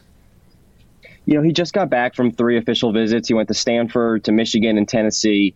Um, and next up, he's going to head back to Austin. Um, you talked about Brandon Harris. This is a guy that Brandon's been recruiting for years. Um, he's going to be back at Texas at the end of this month, and there's obviously a lot of momentum uh, for, for, Louisiana guys in Austin right now with with Derek Williams, the Raptor committed, and Arch committed. Um, and then Texas is certainly going to try to get one out of Jordan. Jordan's hoping to have a decision made um, before Woodlawn kicks off their season. Um, but he, you know, he has openly said he's not going to rush his decision, and I don't think that he needs to. Pete Golding offered after the spring game. Um, and Alabama has certainly gotten his attention as well. Um, and LSU reaffirmed their offer. Um, he worked out and got the offer. Um, Steeles, Jordan Arsaman, Joe Sloan, Frank Wilson, the the whole the whole gang of in-state recruiters are all after Jordan. They I think they kind of realized that they were playing from behind and they got a, a ways to go. Um, but that, they're not going to take their foot off the gas. And I think for LSU's purposes, the longer Jordan waits to commit works in their favor. Um, right now, they have some ground to make up just because he has got a lot of great options, and he's been to Texas, I think, more than any other school, and he's he's got a lot of interest in Alabama, and he's going to OV there for the for the season opener. Um, again, longer it goes, longer LSU has a chance to make up with Jordan, but um, they are playing from behind. I'm gonna rapid fire you a couple of names real quick if you can't uh, if you can help me out on them. Kylan Jackson, Zachary. Um, I think he it's between LSU and A and M. Um, he's going to try to see some some schools like Oregon and Michigan, but I think ultimately, if not August, maybe by September, he has a decision made. I like LSU slightly over A and M. Caleb Jackson, running back out of Liberty here in Baton Rouge. Yeah, just took all three of his official visits. He's on the clock. A decision is expected here uh, sometime uh, in the next couple of weeks. Uh, I like LSU's chances. Frank Wilson has dialed it up in a big time way for this kid, and he reminds me of Jonathan Taylor 2.0. Oh wow! Oh wow! Tackett Curtis out of Many High School. Also, a kid on the clock took official visits to USC, to Wisconsin, and Ohio State. Um, depending on who you talk to, some people will point to Wisconsin, some people will talk to Ohio State. Um, I think Ohio State ultimately wins out, um, and I think it's right now it's too close to call, but I think ultimately they win out. Uh, Shelton Sampson. I think he ultimately winds up at LSU. I think Florida State might actually be the team that's running second for him. People think it might be A and M. People think it might be Alabama, but that relationship with Coach Fertitta and and the trust that his parents have in Florida State is is giving LSU a little bit of a run for their money. But um, I think Shelton ultimately winds up at LSU. I think he's be one of those prize pieces in this class. Um, and I think a decision may be sooner than expected. I don't think this is going to go all the way to signing day. I think it'll be before then. Sammy, are you home in New York? Is this where you're from originally? Originally, yes. Have not been home in some time, but just checking on my niece. She just turned two months. Oh wow! Congratulations. What part of the state? Uh, Long Island. Ah, hey, makes a lot watch of yourself sense. this weekend, Sammy. Uh, Later, bro. When you come through Baton Rouge, you got to get you in studio. yes, sir. I'm uh, I'm gonna hit you up about it. All right, man. There he is at Sam Speaks. Follow him on uh, social media. Sammy Spiegelman from uh, On3 uh, up in New York, visiting family, giving us a little uh, rapid fire on recruiting information uh, on where they sit now. Uh, Justin Jefferson, uh, the linebacker uh, that we asked him about, uh, committed to Alabama. Yeah. Yeah. Um, About a week ago. Did he? Is that what he said? Isn't that what he just said? Yeah. It was about a week ago though. Um, The all right. 28th. Well, thank you, Sammy. Uh, we'll take a quick break. We'll come right back. We'll be back with more of the Jordy Culotta Show, driven and powered by Geaux Chevrolet. We got Nathan Velasquez talking movies coming up. He's breaking down Elvis.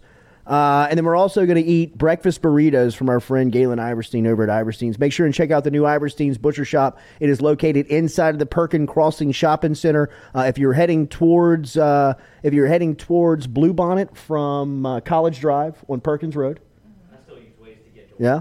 Um, as soon as you cross over, as soon as you cross over Essen, uh, you'll see the Perkins Crossing Shopping Center right there on your left. That's where Iverstine's is, sitting right there on the corner spot of that shopping center. They got lunch day uh, hot plates every single day. They got a great selections of meat that you can stop in and check out over at Iverstine's. We'll be back with more of the Jordy Culotta Show, driven and powered by Geaux Chevrolet. We're all from different places and backgrounds. We've each experienced our own versions of life, but in the end, we're all on the same team. I'm part of that team, along with these players in purple and gold. Kayshawn Buddha, Malik Nabers, Miles Frazier, Kyren Lacy, Greg Brooks. Whether on the field or in the courtroom, your team matters. So join our team. Make a difference. Bet. Let's get it done. Hey, this is Jordy Culotta from the Jordy Culotta Show. Our podcast daily is brought to you by RMB Builders. Give Reb Bourgeois a call today. He is a custom home builder offering both new construction and can remodel in the Baton Rouge area and surrounding areas. They are licensed for commercial and residential construction. They can also handle your office renovation or building maintenance. They're online at rmb builders.com. They're on Instagram and Facebook at RMB Builders LLC. Rhett Bourgeois and RMB Builders bringing you the Jordy Culotta podcast. With the Lucky Land slots, you can get lucky just about anywhere.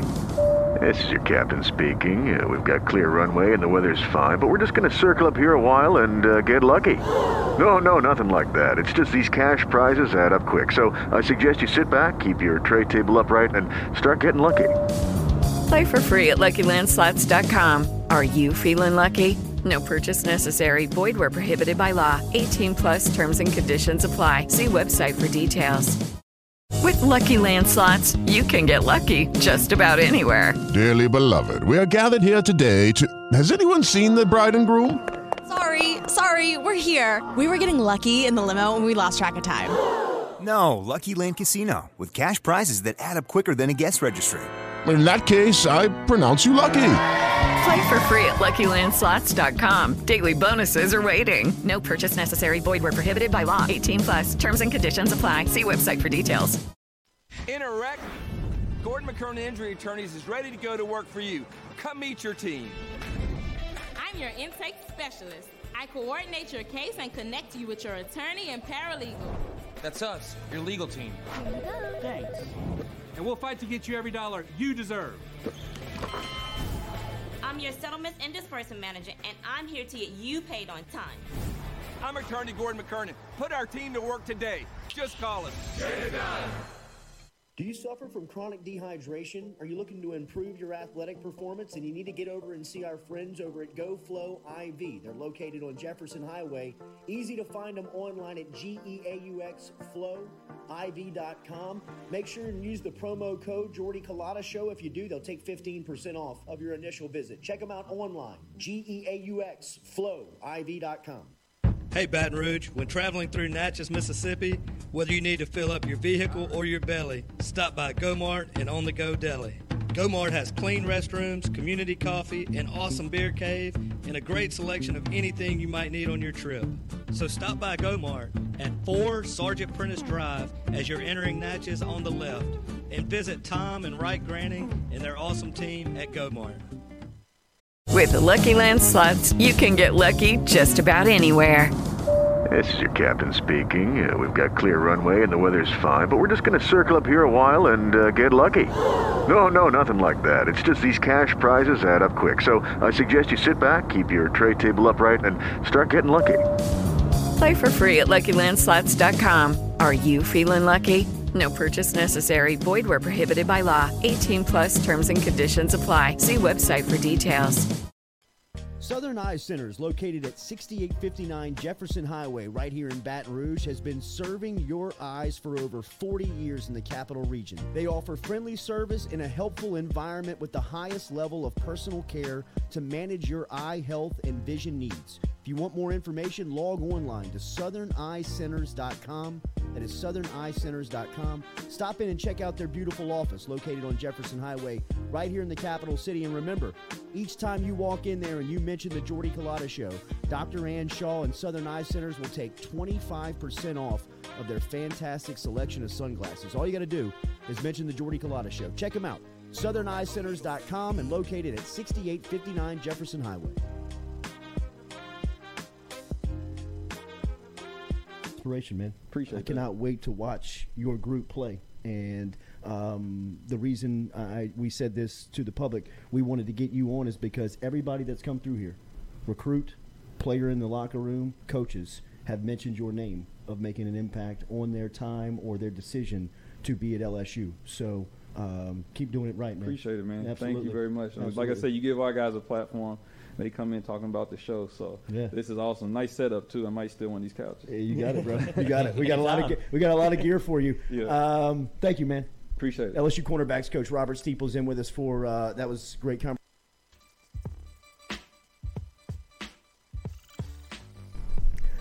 All right, welcome back here to the Jordy Culotta Show, driven and powered by Geaux Chevrolet, live on this Friday. Make sure you hit that like button, share button, comment button if you have not subscribed to the channel. We appreciate you hitting that subscription button. If you hit the bell every time we go live, you'll know it. Remember, Mic'd Up will originate from Uncle Earl's this afternoon. If you're looking for a place to post up and take in the afternoon, go join him over at Uncle Earl's. Got a bar tab for you over there. Absolutely, hundred dollars At, uh, maybe at more. Uncle Earl's. So if, if we you, go uh, over it, Mikey has to pay the difference. So Oh, if you have any ill will or spite against okay. him, Big pockets, big leaguer. that's right. Lloyd Get- hit always him on that pension. He always makes sure to announce that. Yeah, don't be Every a- yeah. like go over the bar tab. Don't be So afraid. Mikey has to pay. Yeah, that's why. I just want to make sure you know. Uh, 4.30 to 6 this afternoon, Yep. mic'd up. Make sure you check him out over there for uh, the latest edition. Uh, and if you have not subscribed to the uh, Five Minute Critic, our friend Nathan Velasquez, uh, he's got weekly breakdowns over on his YouTube channel. Got great social media that you can follow him on. Just had family in town visiting last week in New York, uh, and now here uh, back with us on this Friday. Uh, how was the family time, bro? It was great. It was great. It was a lot of fun. We actually we went to Little Italy. We spent a good bit of time. They've been three times now in New York, and that's their favorite place to go is Little Italy. and uh, yeah, it's great. It's a lot of fun. It's a lot of fun. We actually, my dad is a huge like mafia buff, so he like he knows all a bunch of trivia about and everything. So we were at this. I forget the name of the restaurant now. Yeah, yeah, yeah. He's also he's always like if you give him like he's going around New York and he'll be like, Did you know that right here is where Joe Colombo is where he got assassinated? He's like, We didn't know that, but the train is about five minutes away, so we really need to get moving. Um, but he was looking right up where you're because he standing is where James Corleone's brains were laying after he got his head blown. off. Exactly. Yes. But we were we were in a rest we were in a restaurant, and he had known that there was a there was a scene in The Irishman wherever Robert De Niro's character goes and makes an assassination on uh, in Little Italy. So he asked the the server, he's like, "Hey, this restaurant, it was in this movie. Do you know?" Like, and you know, the guy's like, "No, no, we get this question a lot. We get this question a lot." So he's like, "Where where is the restaurant? Is it still here?" And he goes, "That's this restaurant. This is the restaurant where that hit actually took place. It was in like that corner over there." And the look on his face was like, "This is the greatest trip of all time. This I love this." So yeah, it was fun. It was a lot of fun. It was a lot. Uh, Nathan, best Italian restaurant you've eaten in since being in the city? Olive Uh, I would say, I, I do say that a lot. I do say I, I, I tease Leanna and her family because they like their their grandparents came over from Sicily, and so I'll be like, whenever we want, like let's go to Times Square. I'll, I'll treat you guys to Olive Garden, best Italian food. But but really though, if uh, if you're in the city, I found Amici is the best. It's it's on Mulberry Street in Little Italy. Uh, the gnocchi there is fantastic, so good. So if you're in town, check out Amici on Mulberry Street. It's really good. Devastating news in Hollywood yesterday, Nathan. One of the uh, one of the Yeah. old heads, one of the rocks of Hollywood, one of the last standing true Hollywood movie stars, James Caan, passed away yesterday. Uh, obviously, his lifetime role will be remembered as his character in The Godfather. Uh, he played an incredible role as a young actor in Brian's Song, which was, of course, a great uh, football and Good Brian. Piccolo. Uh, but my favorite role that Caan ever played was the coach in the program. He was the head coach okay. in the program, which I thought for my generation is the best football movie ever made. I thought for sure you were going to say the dad and elf. Uh, he's great I there too. I thought he was going to say that. Uh, but how do you remember too. James Whenever Caan? he sings that song, yes, uh, yeah. I mean, that's the thing with it's tough. I mean, we talked about it with Ray Liotta a few weeks ago. He did. He has a more, I would say, diverse range of characters that he played that, that you know him from. Like eh, fantastic as Piccolo in Brian's song. Great as uh, Sheldon in Misery. Like the the scene with the block of wood. Uh, he just he, he's very good there. He's he's. I know. I know to pull to pull something off like that. I don't know how he did it, but it's very good. I, personally, if I had to pick, I would go with Frank in Thief, the the Michael Mann movie. Really, really good performance. So if you like Heat, it's that type of movie, that type of, of flavor, and he does a great job in that.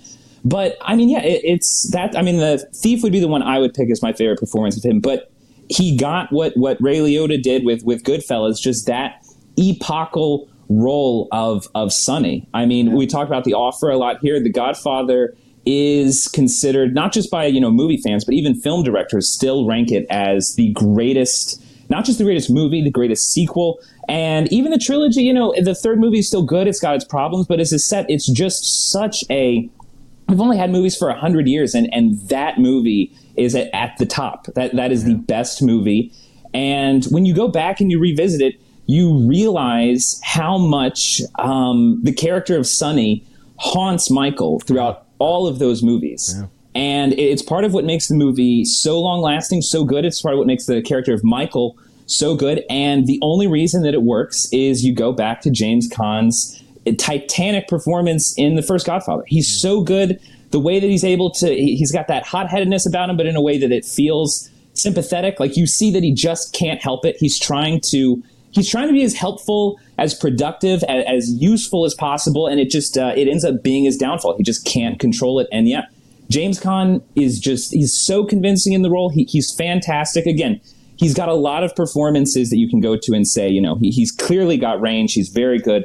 But that role, like it's it's it's sad to see him go, and yeah, that's the one he'll be remembered for, and rightly so, because it's a great performance. Absolutely, and if you've watched The Offer, you've seen kind of the backstory on how tough it was for a non-Italian to break through to that cast because of everything that they had. Yeah. mean, they had to get through the mob, they had to get through the Hollywood mob, they had to get through everybody. Oh, yeah. to get on that, and, and for James Caan to get that role, uh, just I, I think shows you his talent. Another role that I think will live on always for Caan will be his his his character in Misery.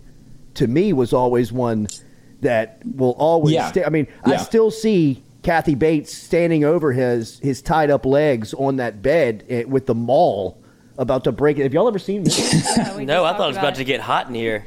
I mean, that scene when No, she oh, breaks his Lloyd, you got to check it out. Is It's it's, is a horror movie that takes place. Yeah, it's it's a it's a horror movie that takes place mainly during the day, and it is still one of the. It's got one of the toughest scenes to watch, and I think that's one of the ones that makes James Caan such a, such an interesting performer. Is that he does he does always have this in all of his movies. He's he's the tough guy, mm-hmm. and to see him in this movie where he literally has no command over the scenes because Kathy Bates is the toughest one in the movie. And his role is okay, James. It's like Con, you're you're the tough guy in all the movies, but your role is now literally you're just trapped in a bed.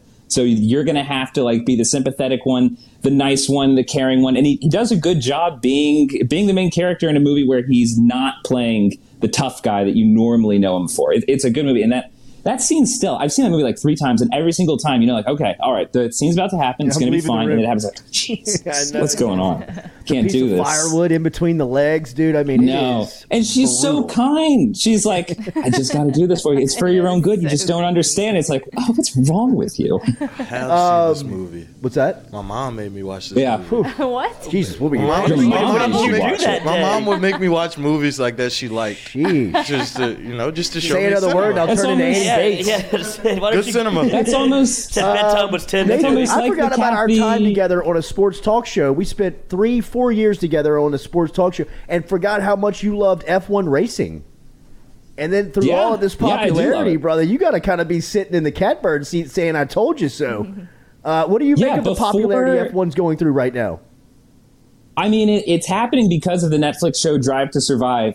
And I feel like such such an asshole whenever it comes up and it's kind of like, yeah, you know, I, I, I like the I like the racing before the Netflix show came around, and so like, okay, all right, dude, yeah, we get it, we get it. um, but no, it it's it's awesome. It's on on on one side you have just the uh, the drivers, which there's a lot of drama there. There's a lot of fun there. Um, then just the racing is is very cool to watch. It's it's a very like the. Uh, but then when you get more into the mechanics, the engineering of it, like what these teams have to go through, you're operating it over 200 miles per hour. Like whenever a whenever a uh, Formula One car is like hitting its peak, it is going the speed that planes go whenever they take off. Like it is wicked fast the way that these cars go, and they're maneuvering around just these insane tracks, which should not like the the training that the actors go through uh, actors the training that drivers go through to get prepped for uh, just just even no, formula 2 and 3 is insane what they have to go through like it's not quite the pressures of NASCAR.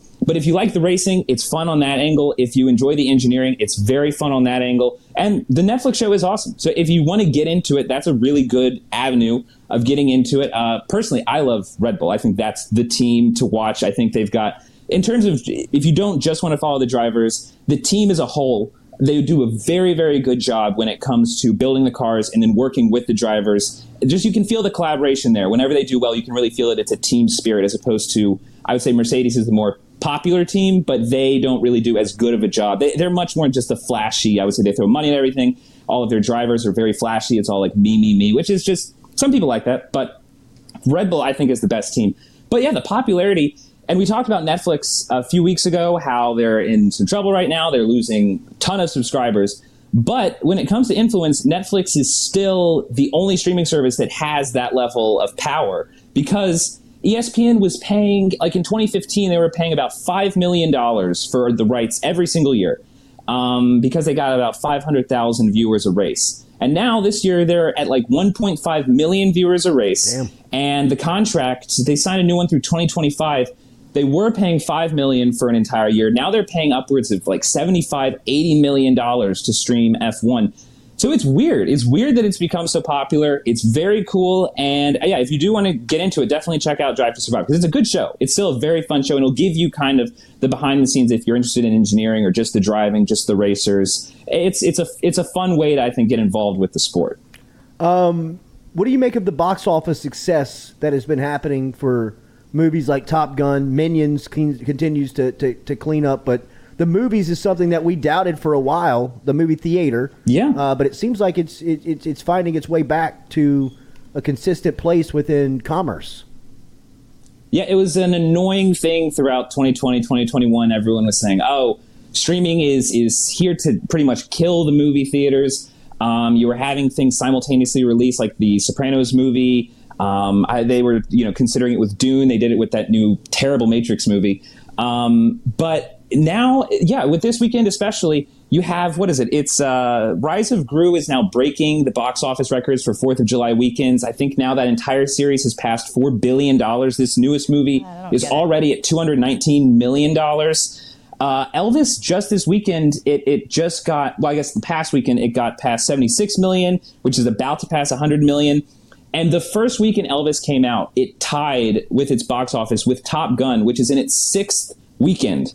Uh, and it's still in the running. Like Top Gun has now passed 1.1 billion dollars, uh, and I think what is it? It's the 57th highest grossing movie domestically in America right now. It's about to pass up, I think, The Dark Knight for the amount of tickets sold.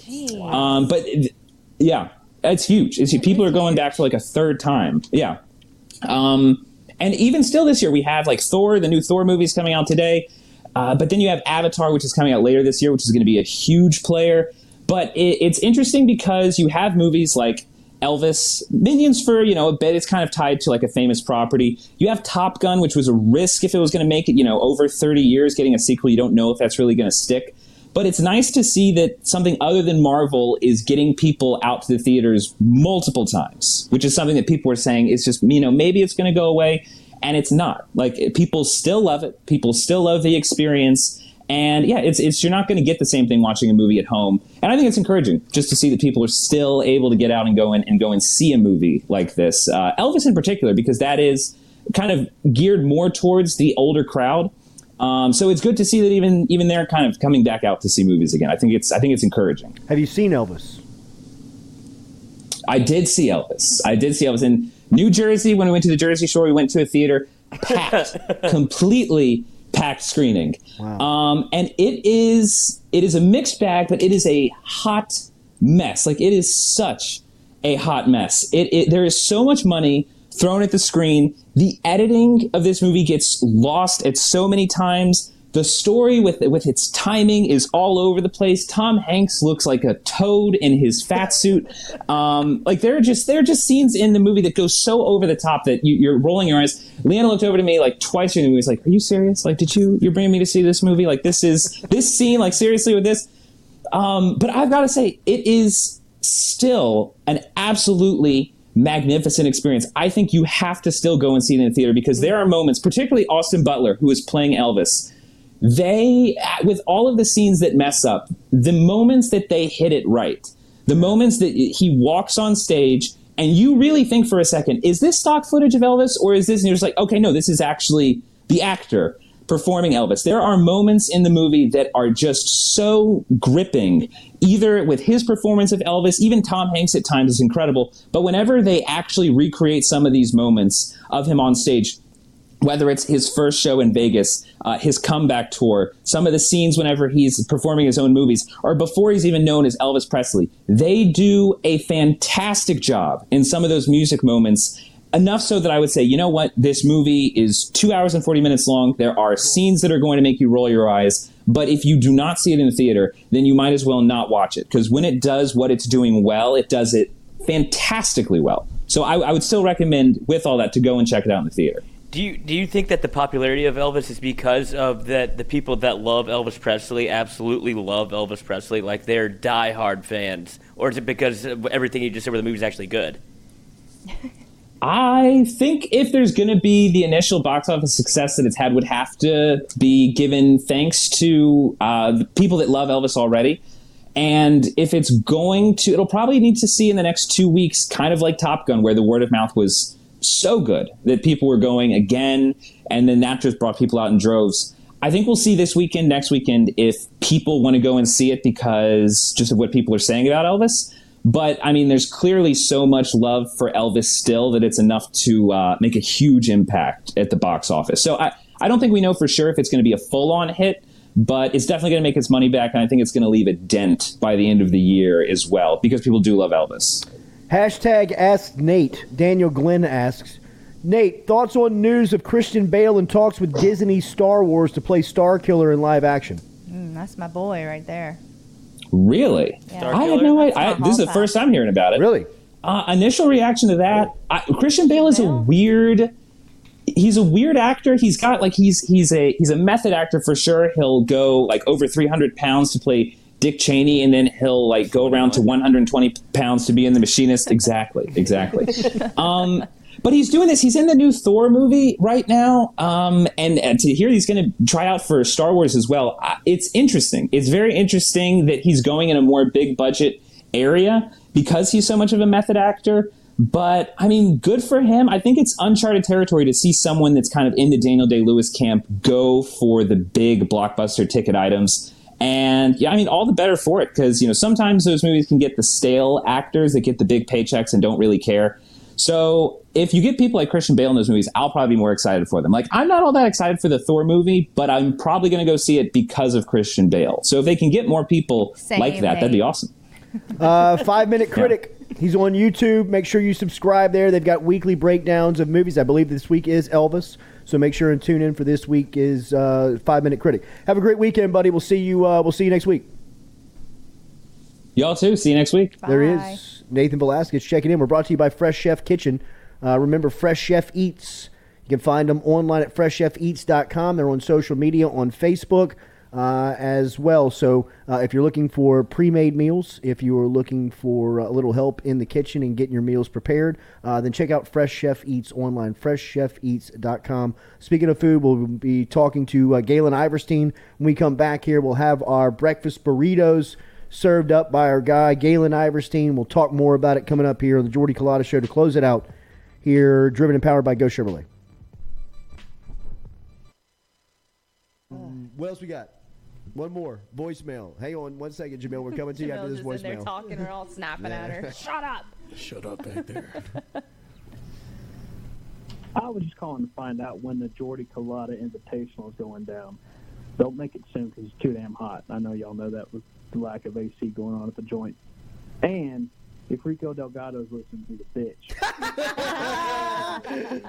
then my condolences to Jock. Bye. I was just calling to find. That's awesome. Bro, He that's is the Call. Hall of Fame. There it is. That is. That's the one seat. That's what we needed. Yeah, that's perfect. That's what we've been looking for. Yeah, absolutely. Can't play it long. And you know what? We need to cut that up. Cut up. Play that last part again. Let me let me hear that last part. Let me hear that last part. We should be able to cut this part up. I know y'all know that with the lack of AC going on at the joint. And if Rico Delgado's listening to the bitch, sorry, WAFB. Sorry, WAFB. That'll be a fine wherever you are, whoever you are. Where are you It's calling from from? Spring, Texas. Okay, I love us it, a dude. See, that's what we need. We need to know your name. Uh, this show in particular, highlighting uh, the players that I've seen come through here, and and the coaches, we're, we're grateful to uh, have the opportunity. The suit said. He said, you know, I mean, Lloyd pushes the envelope on the cussing thing we've talked about. You know, like, you know, like, hey, how's the show? We're all kind of like passing the bread. You know what I mean? Like early, like I'm just trying to like fit in at this at this table. Uh, and uh, they're like, oh yeah, the show's good. The Show's good. Uh, what's the guy in the in the in, in, on the couch? What's is, Lloyd? mullet- Is it mullet Lloyd? Yeah, Lloyd. What, what about him? He sure does push the line on the cussing thing, doesn't he? Which, by the way, there's no rules to our contract Right. at WAFB that states that you know, like we can't cuss at a certain time, or you know, we've got to change the show at any point. There's been no discussions of changing anything that we do from WAFB. That's. But I, was, I ended up at a lunch yesterday with three suits from WAFB. Um, In the Jays. in the J's, in the hat, in the T-shirt. Uh, I thought I was going to meet one suit, and uh, we actually showed up to the same restaurant that two other suits were eating at. We all conjoined table uh, and uh, and had a uh, just had a, an executive lunch with everybody from WAFB. A lot of good return on the show uh, early on. A lot of good feedback. They think we ought to. They think we ought to start fining for cursing in the first hour Finding who? uh, finding for whoever does it. Like They- finding each other? Yeah. We, Like we're gonna have we a swear jar? A swear jar. Okay. Tough. 7 a.m. between the 7 and 8 a.m. hour. It's Lloyd that that would That's have exactly the what they problem. said. So That's exactly what they said. Do you suffer from chronic dehydration? Are you looking to improve your athletic performance and you need to get over and see our friends over at Geaux Flow IV? They're located on Jefferson Highway. Easy to find them online at geauxflowiv.com. Make sure and use the promo code Jordy Culotta Show. If you do, they'll take 15% off of your initial visit. Check them out online, geauxflowiv.com. Hey, Baton Rouge, when traveling through Natchez, Mississippi, whether you need to fill up your vehicle or your belly, stop by Gomart and On the Go Deli. Gomart has clean restrooms, community coffee, an awesome beer cave, and a great selection of anything you might need on your trip. So stop by Gomart at 4 Sergeant Prentiss Drive as you're entering Natchez on the left, and visit Tom and Wright Granning and their awesome team at Gomart. We're all from different places and backgrounds. We've each experienced our own versions of life, but in the end, we're all on the same team. I'm part of that team, along with these players in purple and gold. Kayshon Boutte, Malik Nabers, Miles Frazier, Kyren Lacy, Greg Brooks. Whether on the field or in the courtroom, your team matters. So join our team. Make a difference. Bet. Let's get it done.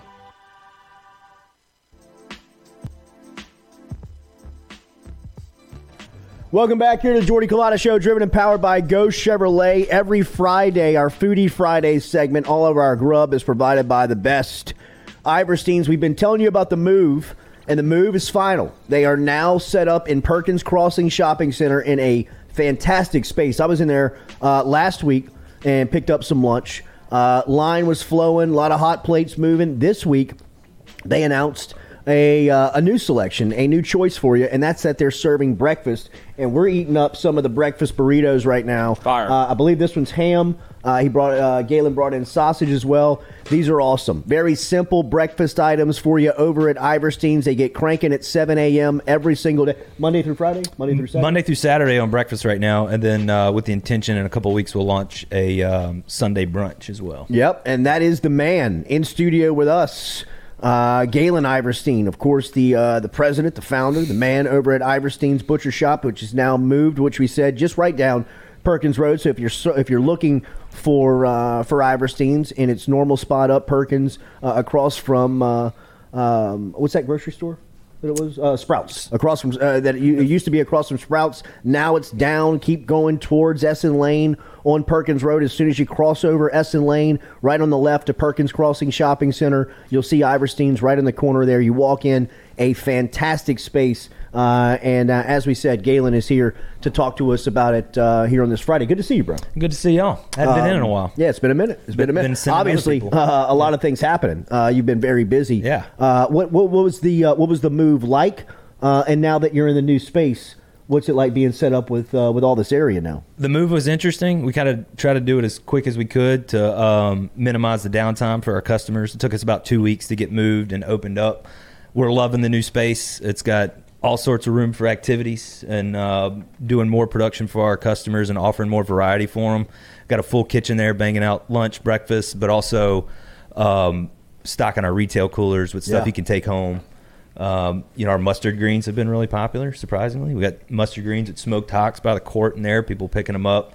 And that was kind of the reason we put in a kitchen originally was uh, that was a comment we got a lot from our customers. It's like, man, I can take home a ribeye and filet and cook, but I don't want to do the sides. Mm. So we're Oh. so we're able to kind of provide sides and stuff for them and just make it an easier um, experience for everybody. You know, before our our uh, target demographic was really good at home cooks.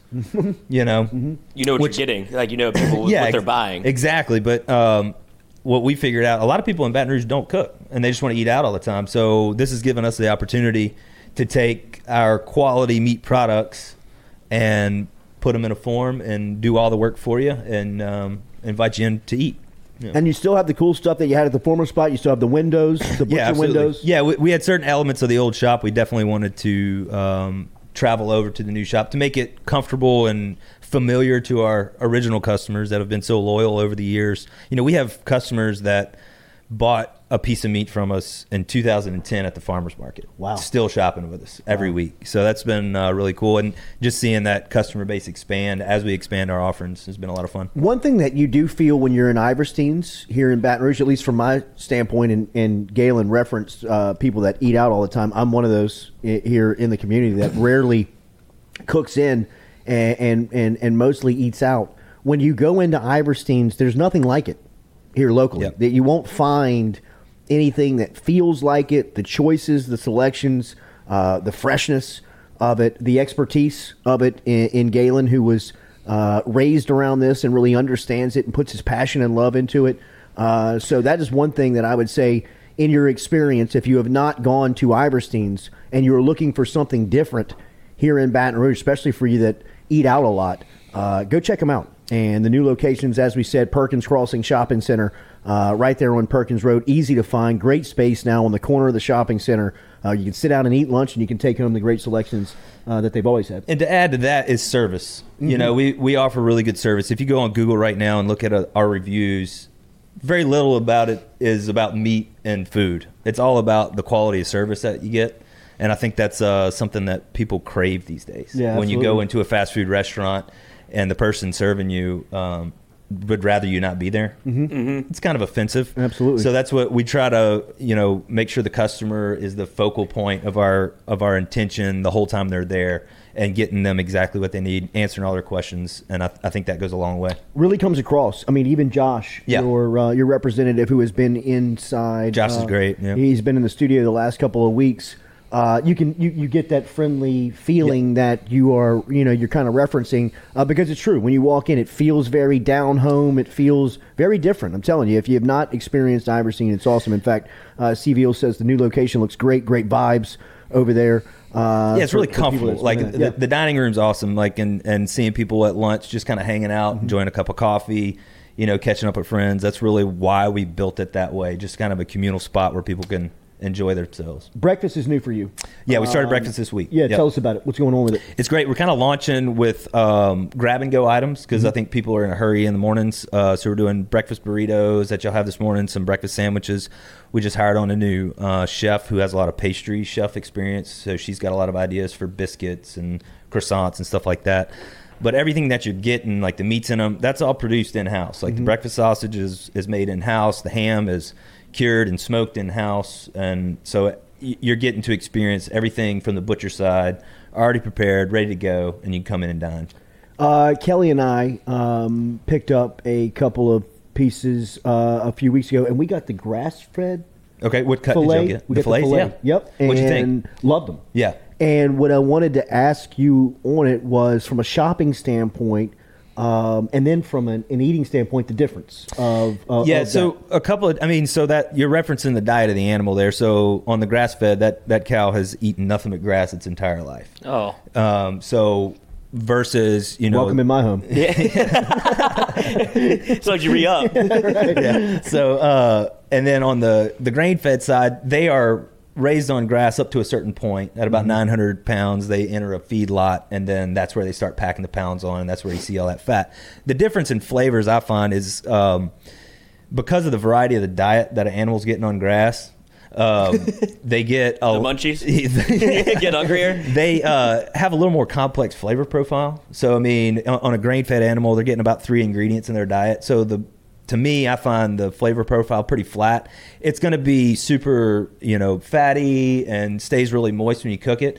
On that grass-fed animal, I just I prefer the flavor. I like the fat Yeah. on a grass-fed animal. Um, I digest it easier. Like Mm-hmm. it just it's something I really enjoy. Um, but you know, about three years ago, we had so many customers requesting grain fed steaks, we started carrying it. You know, when when you hear something, from- Indiana. Sure. yeah. when you when you hear a comment from customer enough, you, you start offering it to them. You know, Right. so uh, it's it's really kind of expanded our customer base and um, and the variety we're able- able to offer. So because when you think about that grass fed fillet that you got the other night, uh, when we bring in a, a, a 700 pound steer, any guesses on how many pounds of fillet we can get off of a 700 pound 700? steer? Of a grass fed? About six pounds. What? So, Oh. And that's the most popular cut on the animal. So it goes super quick. So we needed it to kind They're of have some- overpopulated in this area. yeah, so we needed something to supplement with on the grain fed side. So we're carrying prime, we're carrying wagyu on top of, you know, what what got us started was the local grass fed beef as well. Uh, one of the things that Josh has been talking about weekly is the bundles. Yeah, the bundle's been great. Uh, we started that about three years ago. Josh took it over this year. He's doing a really good job with it. And the way that works is we put together a bundle of meat that's delivered to your door uh, once a month, and it's got a good variety of cuts in there. We always have something for breakfast. We have ground beef, smoked sausage. We try to put a grilling cut, a roasting cut. Uh, we say it feeds a family of four, probably six to eight meals a month. So Mhm. it's a good kind of dent in your grocery shopping. You've got that solved. You also can go on in and add on stuff that you know you're going to use every month. So let's say you're a family of five and you use 10 pounds of ground beef. You can put that in your order and we'll deliver it straight to your house. What too. if you're a family of one? Like, what, are people trying to do it to like meal prep? Well, yeah, some people do it for meal prep, but that's also an uh, idea Josh has that he wants to roll out. Is uh, we're calling it the Sweetheart Bundle. So instead of focused on families of four, bring the weight down a little bit and um, kind of cater to people with smaller households. Absolutely. If you are curious about getting a bundle, getting on the list, it's very easy to do. All you have to do is log on to iverstinefarms.com, iverstinefarms.com, and on the top right, you see the butcher bundles. All you do is click on that link. Next thing you know, you're being prompted to subscribe, and then within a week, you'll have a uh, you'll have a uh, a package of meat at your door. What Um, is um, sorry? yeah, done? from Uh, Iverstine's. Yeah. Um, what is the most popular thing on the menu? And then what is the you, probably the chef's favorite thing on the menu? Two- On the on the food menu? yeah, on the food Um, menu. And then what do you think that they probably is the steak, best thing? Steak Tip Tuesday has been a hit. So every Tuesday we make these uh, sirloin steak skewers that we marinate, and then they get topped with the chimichurri uh, sauce, and those have been super popular. People start stacking up, waiting on them. Um, that and then on Fridays, which I put on right before I came here, we do smoked pork shoulder steaks. I was just looking at that. My favorite cut. Really? Oh man, you can't screw them up. Like they're just so tender and uh, juicy. They're just great. We smoke them for about three hours, and they get a little glaze on Oh, them. nice. They're so good. Yeah. Nice. Um, so tell us what how has the capabilities expanded with the new facility? I see you got you got more personnel. Yeah, we've basically tripled our staff overnight, which Wow. has been interesting. Yeah. um, that's been fun. Um, but we really have built a good crew. Um, we got a good team together from the butcher side all the way to the, the kitchen side. Um, and the the chef that we have right now, she's got some great ideas on kind of making your shopping experience easier. So like. Uh, you know, ramen's all the rage right now, and on our end, we always end up with a lot of bones. So she's got this idea to make these like ramen kits that you can take home. Here's your broth, here's the meats, here's all the veggies. You can take it home and do ramen at home. Uh, like spaghetti kits, where here's your sauce that we make in house. Here's your Italian sausage, your meatballs, and your pasta. I know you can get in on that on a Friday Absolutely, night. Impress your girl. And and then you don't have to make that gravy. we'll, we'll do it for you. salt. Yeah. 7731 Perkins Road. It is uh, right there on the corner, man. Uh, it's a great spot. The new Easy facility out. Yeah. is uh, it's very easy to get in and out of. Uh, great parking. Uh, and like I said, the uh, the facility is, is fantastic. As soon as you walk in, you see the wide selection. They got hot plates, great selections of meats, Local beers. I was about to say, y'all serving any booze? We, yeah, we, we have a really good selection of like craft beer and wines. Um, we are just doing packaged right now.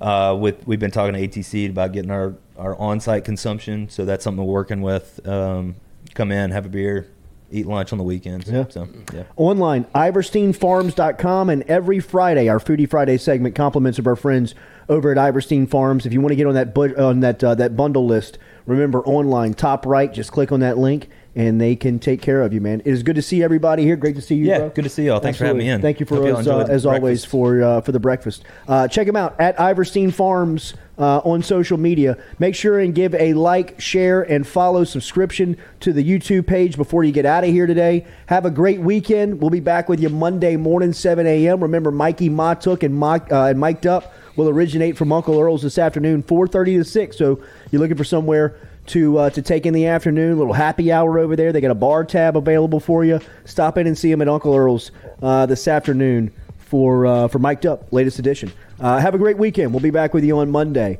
you have to call an Uber. That's right. Driven and powered by Geaux Chevrolet.